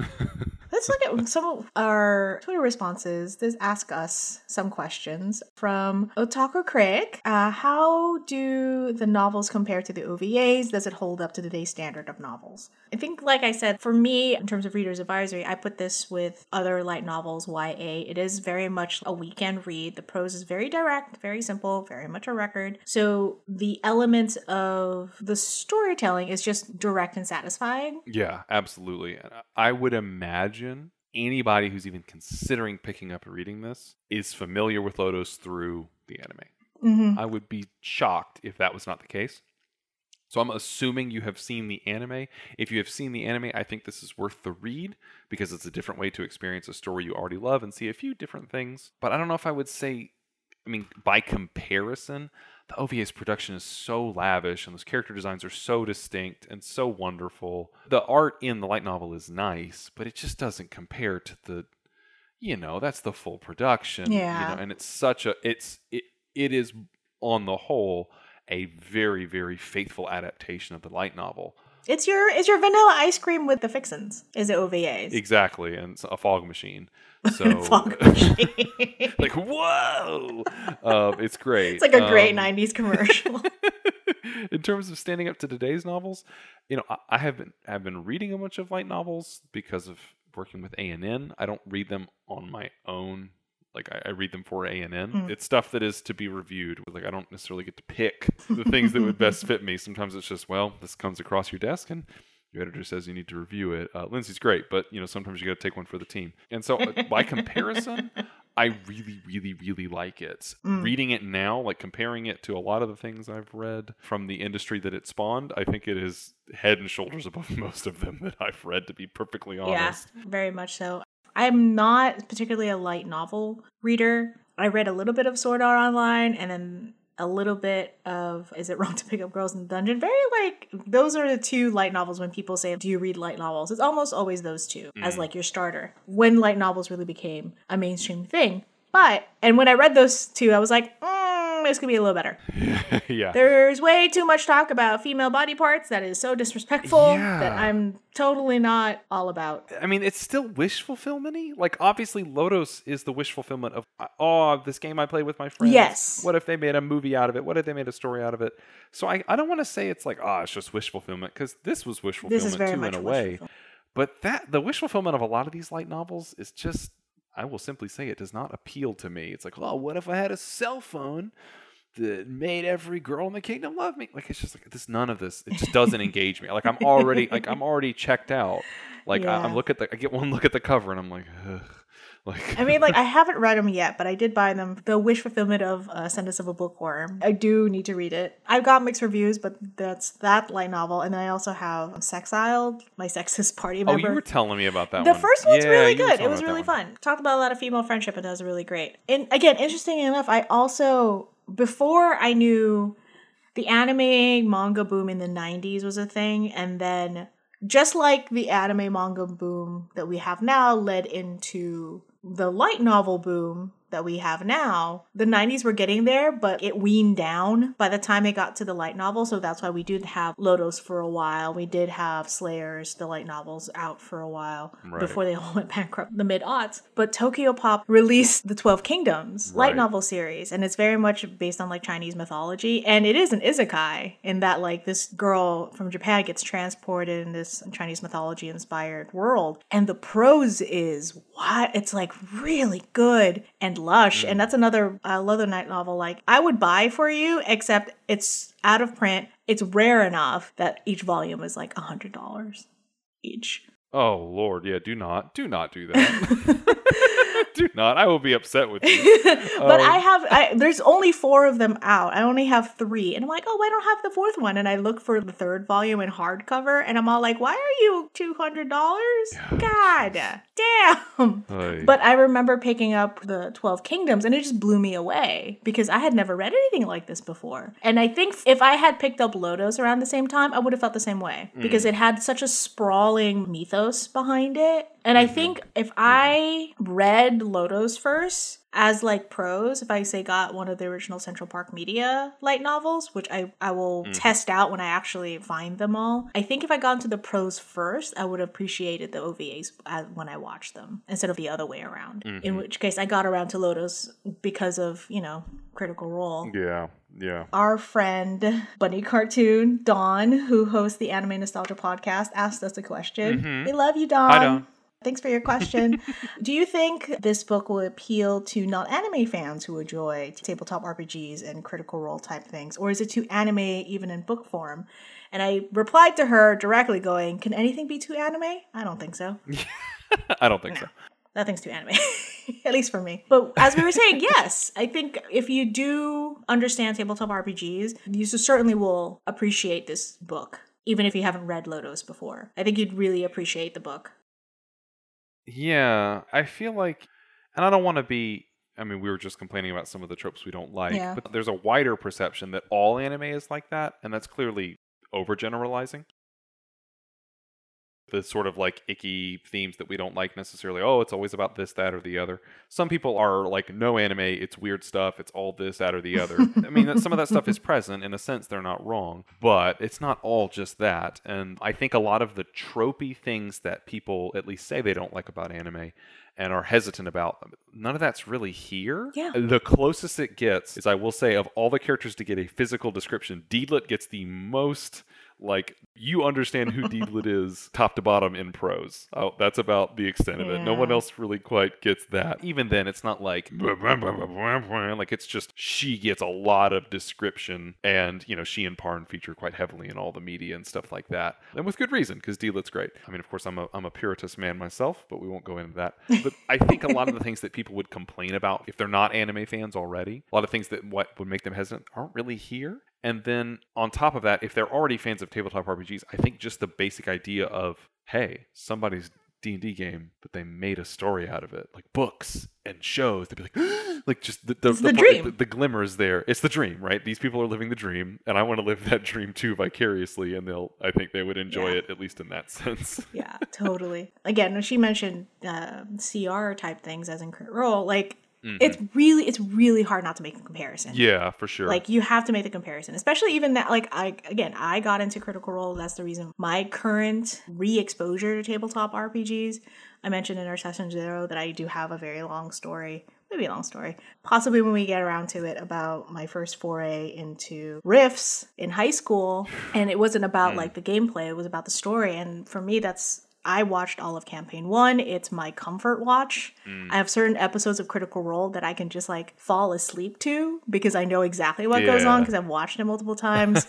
and the fact that they, I mean, I was one of the supporters for their Kickstarter for the animated series, and even like them getting the animated opening for their show or getting the D and D Beyond commercial animated for their show, all those things are like, oh my god, I can't believe this is actually happening. right. And then I made you watch the first three episodes of Legend of Vox Machina. Yeah. When you're thinking about like OVA comparisons, you have that's it's your first foray into Crit Role, right? Yeah, I've tried to listen to some of it before, Mm. and I, I kind of bounced off of it a li- uh, and I just I need to get back to it and try it again. But even the only other there's a few actual plays I really dig. Mm. I liked the first arc of um, the Adventure Zone, the balance arc for that. That was that was pretty fun, but some of the other stuff kind of wore on me, and I, I fell off that too. But Mhm. in any case, I'm I'm pretty new to Critical Role. Other than just knowing it's a D&D thing. Yeah. And that it's super popular and a lot of people love it. With Vox Machina, I, I definitely enjoyed it, but there was also some part, like, I guess the thing that's interesting is that, you know, if Lodoss is the dream experience at the table, right? This, like, very serious, very dramatic role play, and everybody's invested in telling their stories. And it's all, like, in universe. And then Slayers is a little more tongue in cheek. Vox Machina is on the other end, where it's super clear that the merging of the table talk and the character talk in one, right? Like, it's all Yeah. the crass jokes and it's all the, like, yeah, yeah, why do we always get in fights and killing people and singing ridiculous songs and the bard betting all the women and all that kind of stuff. Like all that stuff is completely par for the course for D&D. I've been at a million tables like that. I guess just what's interesting though is that in my experience, usually there's this above table layer where the players and the GM are cutting up and laughing and having all kinds of goofballery time. But then there's like out of character and in character. And like in the fiction, we're more serious. Mhm. And I think it's important to have those two so that you don't have nonstop shenanigans, but you also don't have like nonstop, like serious melodramatic roleplay for hours. Mm-hmm. You kind of need both. But in fiction, I found myself getting kicked out of it constantly because of all the jokes and everything. Interesting. It wasn't the jokes themselves. All this kind of stuff is completely par for the course for out of character D and D type talk. It, by by some estimations, it's light compared to some of the more ridiculous things that people have said at tables I've sat at over the years. But I was most engaged with who's the glasses guy with the guns? Percy? Percy. I was like most engaged with him and stuff with his family Yes. and all that stuff was in the fiction Yeah. in the secondary world, right? It's the same problem I have with the isekai stuff so much. Is like when you remind me that the world isn't real, I get kicked out of it and I have to like recalibrate. Ah. so I find myself having to constantly recalibrate because I kept hearing like these are D and D players playing D and D. And I'm too much behind the curtain. When the crass humor and stuff would happen, it, I felt like it was fine. It just would knock me back out, and I had to mentally recalibrate. But like the stuff with Percy and like his parents and the drama at the table and him like losing it, all that stuff was great. And I'm like, that's what I want. oh man. You know, I want Lodoss. I want to watch Lodoss stuff. I want to see the drama and I want to see the storytelling and all that. And I think that's engaging and cool. And the jokey comedy stuff, because I'm not a fan, I guess, every time those jokes would happen, I was like, well, Right. you know, I was, getting pushed out. Whereas I think even if I watched the exact same things happen during one of their shows, it wouldn't bother me as much. I wonder. there's part of me that's like, I want you to watch all of it because they are releasing it in like three episode batches. I see. This next Okay. three episodes is very Percy heavy story. Like it takes a turn, and I kind of love it. then I I good. am excited because that's the stuff I like. Yeah. Or like when the um the druid was like she was like having a lot of like Oh, Keyleth. she was like having a lot of confidence issues and they were comforting her and stuff. Yeah, like that's good. Bring me into this secondary world. Like, like take me there. Take me to a place. I want to be there. Like I, I know what it's like to be a regular guy. Like I want to be in the fiction. So Got like it. I like that stuff. yeah, yeah. I, I'm like, please watch the next three and tell me what you think. I want to know. I will. I will. I promise. oh God, that first campaign means a lot to me because again, I was in a dark place at that time and I really needed it, and which is why I kind of Oh, no doubt, What, no what I, which I really love about like Percy. Cause like him going like cray, the black smoke and his mask coming in, like he got the moniker of Mhm. No Mercy Percy. Oh, okay. And so like I screamed that at my this night big like these next set of episodes. I'm like, no mercy, Percy! Get him! Kill them all! I am so glad this book is in the world, and I really Mhm. like God, I really want them to release all the rest of it. My funny story is that in preparing for this, I had bought this book a while ago. I bought my copy a long while ago, and as we were reading and preparing for this recording, I had like I had tabs on it. That's what the pictures that you see on our Twitter page, my notes and stuff like that. And then I was gonna take it to my office at work. And in between putting that book in my bag and then going to my office, it disappears. Just gone. Oh, not in my car, not in my apartment, not falling underneath my couch, not in the garage, not in my office. It just disappeared. If you are listening to this and you live in Southern California and you see a record of Lodoss War, the Grey Witch 25th anniversary filled with cat sticker tabs, give it back. I will raffle off the one that the, the the separate copy that we have. I will happily raffle that and give that to a listener if you find the one that has tabs on it. Cuz I have no idea where it went. And I am so annoyed. I'm like, what pandemic brain am I in that I lose a whole ass book? I suspect the work of the witch Karla in this. she has to have had a hand. Uh, Karla.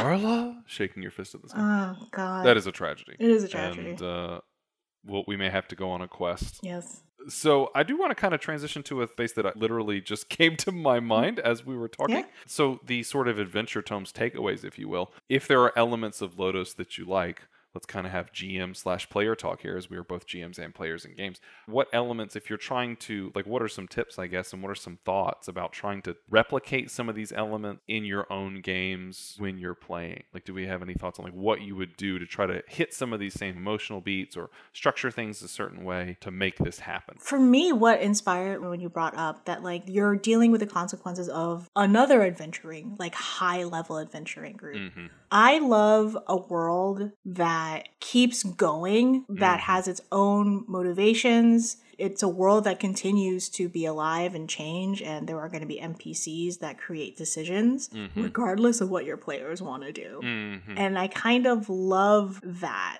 I think the the legacy element is really cool. Mhm. One of the tricks that I have used and has been used with me is making the legacy characters prior player characters that they have played. For example, one of the few times that I've gotten to play multiple times under the same GM, I have the forever GM syndrome. Uh, I played a paladin, and I really liked that paladin, and he had a, a cool sword that was made of meteoric iron from a fallen star. I was really, really like that paladin. His name was Roland. There was nothing really. He was the most generic paladin character ever, but he had a cool sword uh, and did some legendary stuff.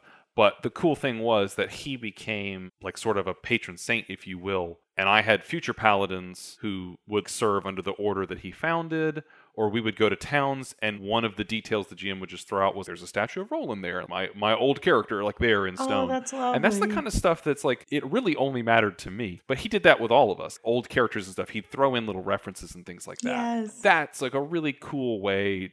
I was more invested in the world with those future characters than I was with Roland. Like with Roland, I was just it was just cool to play. I was like, oh, I'm just glad to be a player at the table. But like I was super invested because my prior character mattered. Or another example I would give is that um I ran uh, a couple, quite a few superhero campaigns in my day, more than a few under the Mutants and Masterminds second edition rules. Uh, and we ran a game in college that wasn't super long lived. It kind of sputtered out and died after maybe a couple months of play. And we took some time away from the system, and we came back, you know, maybe a few months later, like kind of a like a year all round, right? Like we played for a few months, took a few months break, and we started it up again and, and got playing. And I ran with some legacy character ideas for some of them, and it became one of the most engaging stories I've really ever seen at the table. One of my players, and this was all entirely his own motivation, but he like we talked it out and really, really ran with it and made it a big deal. But like it was his idea. He had played a character the first time around. His name was it was some some variant of Archangel or something. He was like an angel type Yeah, character, yeah. Angel- some angel superhero, and he had kind of like a Hawkman style mask Yeah. where he like he put on the mask and he gave him his powers. And the whole shtick was that it was like the mask itself was passed down to future bearers. hmm You know, there was only ever one, and they got the mask and they got the powers. Nothing too shocking there. But the second time around, he played the person who had been the bearer before his first character. So he was like an older man. Oh, interesting. And he thought he was done. He's like, I'm done. I passed on the power to the next generation. I don't have to do this anymore. And the mask comes back to him and the power comes back to him. And he's like, oh my God, what happened? Something's wrong. Not only is the other bearer gone, but like he didn't pass on the power. Something is. The power should not have returned to Yeah. me. And that hook was so compelling and it made for really incredible role play. That campaign, like that's one of my favorite campaigns I've ever run. And all the characters had elements like that. But that's a way that as a player, he decided to bring legacy in. And of course, it was a conversation with me. But that's a really good way. Like legacy is such a powerful idea when you bring it into fictional spaces, whether it's role playing games, it, JoJo's Bizarre Adventure, right? What's one of the most amazing hooks about JoJo's? Their descendants, right? It's like every generation is connected, and it's like you can kind of do a new thing, but there's always that link to the past. Like that's really, really powerful stuff. Mhm. So that's one thing. I guess I would also, from my own experience, trying to replicate Lodoss and failing many, many, many, many times, is when you want stories like what Gim or Woodchuck have, right? Or even what Parn and Deedlit have, right? These sort of like compelling arcs. I would caution GMs against trying to make that occur through their own sort of. Don't just expect your players to come to that hmm don't just think, okay, I'm going to offer Woodchuck's player this compelling twist and I'll make it so compelling they just have to take it. Or it would be really dramatic if Gim died in this fight, Mhm. you know, or like I'm going to plant the seeds for there to be a romance between these characters or with this NPC. There's just no guarantee that players are going to necessarily gravitate to it if they're not in on it, you know? Of course, their agency, like they may just in the moment be like, I don't want to do that. Yeah. Why would I do that? If you plan for them to take a right at the fork in the road, forget taking a left. They may just go back down the road. They may just run off into the woods. You never know what players Mm-hmm. are going to do. So be careful setting up that stuff, and because it can be really frustrating. You set those things up, and they fail, Mhm. and they just fall flat. When you throw it out there and they catch it, it's like yes. But it is so frustrating and, and demoralizing to set up these cool ideas. But if you're the only one that knows about them, and the players don't know that you have a like, they're just gonna they're like, I don't know what they're I'm not gonna take that quest. I don't want that. Like, you know. So don't be afraid to loop them in. And even if you're just talking about it via text, like, hey, let's not let's not talk about this in the group text. Like, I just want to talk about this with me and you. Can we work out a cool idea? You know, and it doesn't have to be set in stone. Like, you don't want to like force it on them, but like, hey, I had this cool idea. Do you think maybe we could work with this? Or even encourage your players in session zero type stuff. Like, hey, you know, if you have some cool character arcs that you think it'd be fun, like we can talk about that. We can build that out. And I would say work that muscle like any other muscle, right? Maybe don't don't hinge your whole campaign on character A becoming the legendary hero. Start small. Maybe the person that they helped in the opening village in the first session helps them in the third session and becomes a friend of the party. You know, you know, start small and, and kind of build up and see how it goes because you know there's player agency there and character writing like it can be hard to predict where they're going to go but if you kind of loop them in on it even if it's just one other person at the table like having kind of a co-conspirator can help you deliver on these really fun things and then like you both know about it and you're like yeah yeah yeah yeah and then like like this cool big arc thing and the other players are like whoa or they're going to be really invested and notice like wow this was like really engaging all of a sudden Yeah. you can tell it was like it was more well thought out I mean, you want them to see like the consequences of their actions, right? You want them to see Mm, the like mm. you want to give your players a specific, not just like the hook. You want them to be able to see how their actions really affected the world, Mhm. and you want to be able to drop that Mhm. constantly. I mean, in this case, like Gim's sacrifice, you get Layla, mm-hmm. and Layla's gonna play Right. like if they're not setting it up for, but she's gonna play a part on the next in the next arc, wh- wh- wherever that may be, even if it's a romance with Slayn. I would also encourage players to not be afraid to do a Gim or a Woodchuck. Mm, like, Totally. bring up to your bring up to your GM like, hey, we think in terms of campaign play, right? Going the full distance and telling these long loving but don't be afraid to like tell a shorter story. Maybe the whole party is gonna go the distance, but you're like, hey, you know, I'm thinking I'm gonna tap out with this character around level eight or something, or like in the next arc or two. Wouldn't it be cool if we ended like this and I'll just play somebody else? But like when you can plan it and really make it emotionally resonant, losing a character mm-hmm. can like that can become a huge motivator for the party and like a huge element. And you see that in a lot of other games too. But I've, I've had that happen. I was the beloved character that died, and like my new character never really measured up to the old character. Yeah. But the rest of the party, they were like on a vengeance quest to avenge my former character. And it created a lot of really good drama at the table, you know. So don't be afraid to offer up those ideas sometimes. It can be fun to do that because, you know, what happens in stories that we love? Sometimes a beloved character dies and it's a motivator for somebody else. Don't be afraid to put yourself out there and try that. Yeah, totally. Like, definitely don't be afraid to follow where you find your character's motivations lead you Mm. to. I think hmm. that's another thing. I love the aspect of players like, you know, this is what Paula in real life would do. Like, this is not what Quinn would do because that's totally different. And It- right. would Quinn run in there? Like, no, she'd go home to her mom. Quinn being one of the NPCs I brought up in our game. I know who you're talking know, about. you The know. people at home For people at home. might not know.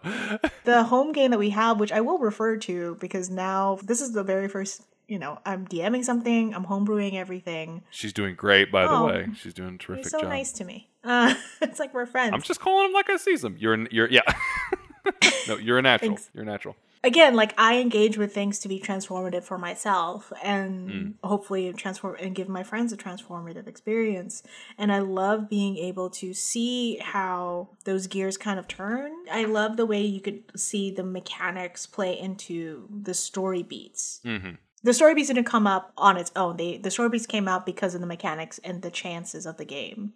So something even in the pros seems abrupt, those moments I'm like, oh, there was a dice roll there somewhere. Right, right. Which I love. And And again, for like even baby DMs and baby players like myself, lean into that. Take that sharp right turn wherever it takes you. Mhm. Because those chance decisions that you make at the table, it helps you write backwards to get the fuller picture of what your character is like. And I kind of love that. Absolutely. And again, like maybe that chance encounter what happens to Gim and what happens to Woodchuck at the very end, you can go back and see how they adapted it in written form. Like, oh, there's Woodchuck's motivation. Right. And it just ripple effect backwards.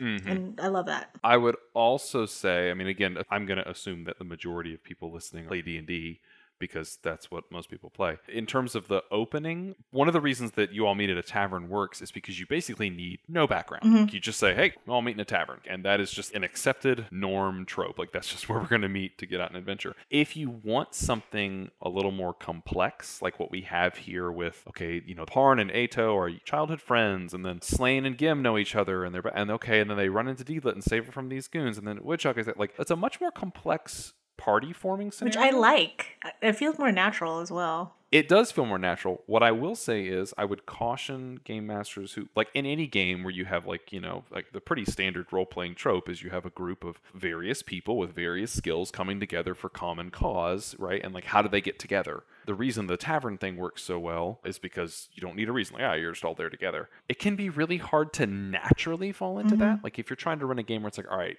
each person only knows about themselves and we are going to play like you walk into town you see these things where do you go? And like you try to like build it naturally.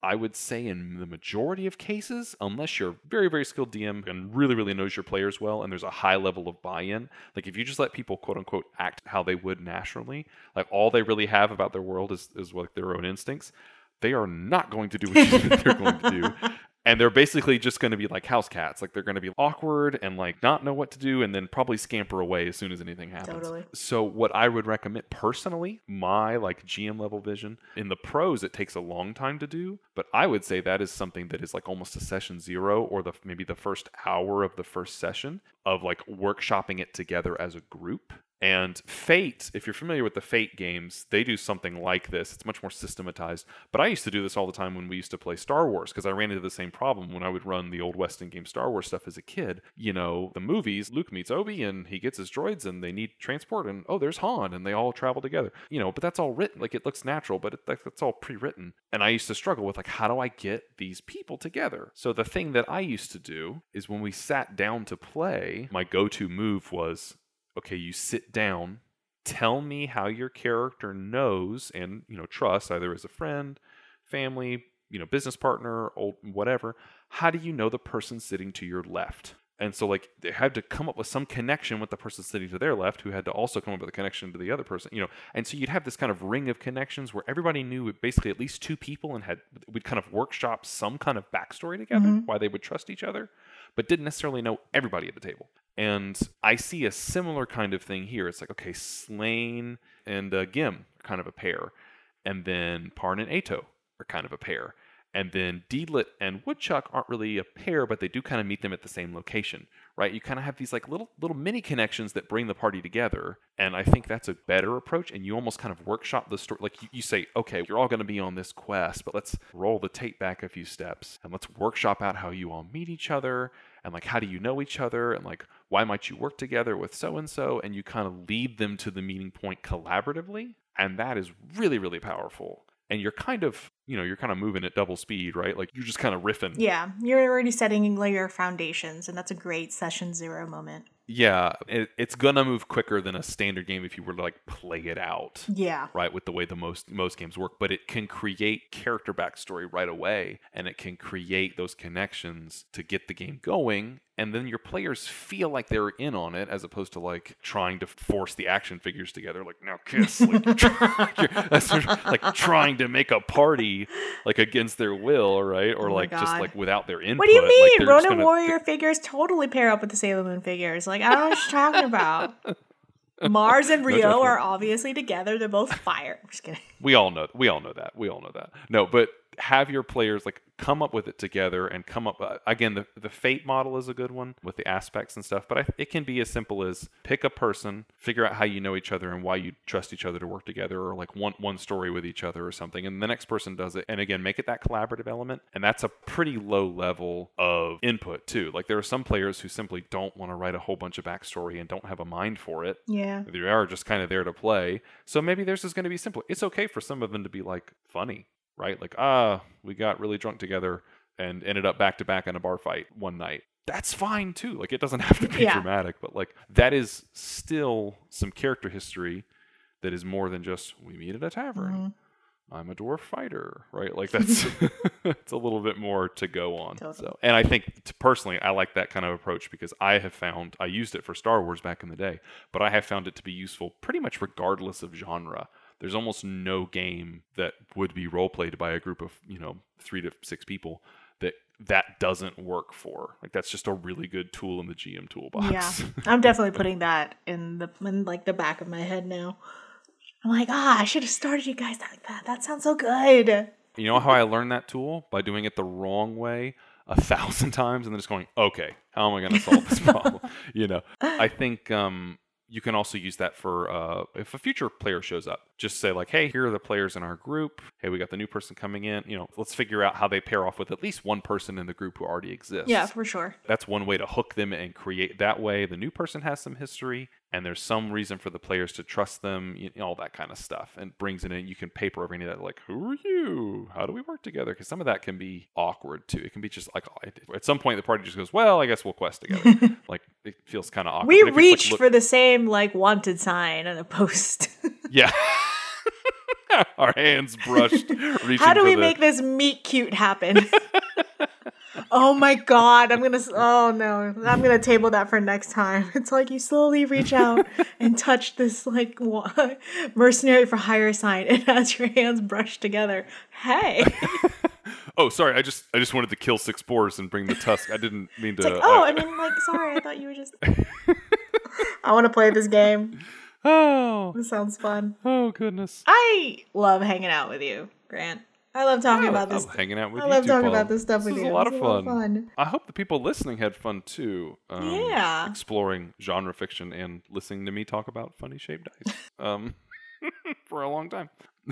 Listen, I will never not think about vanilla the same way. See the power of vanilla. Because vanilla is personally my favorite flavor. it's really good. It's really because it's the base of all my other favorite flavors. Right, like it doesn't like all the other flavors are great too, but like Vanilla is very darn good. Like good, good vanilla. Yeah. It's good vanilla. All right, well that that brings us to a close for our first episode of Adventure Tomes. Thank you for going the distance here with Yeah. us, and uh, we'll be back next time with another book to explore, either genre fiction to explore mechanically or. A more mechanical RPG to try to explore and figure out stories that we can tell it in. Hey, thanks, y'all. Have a good one. Take care.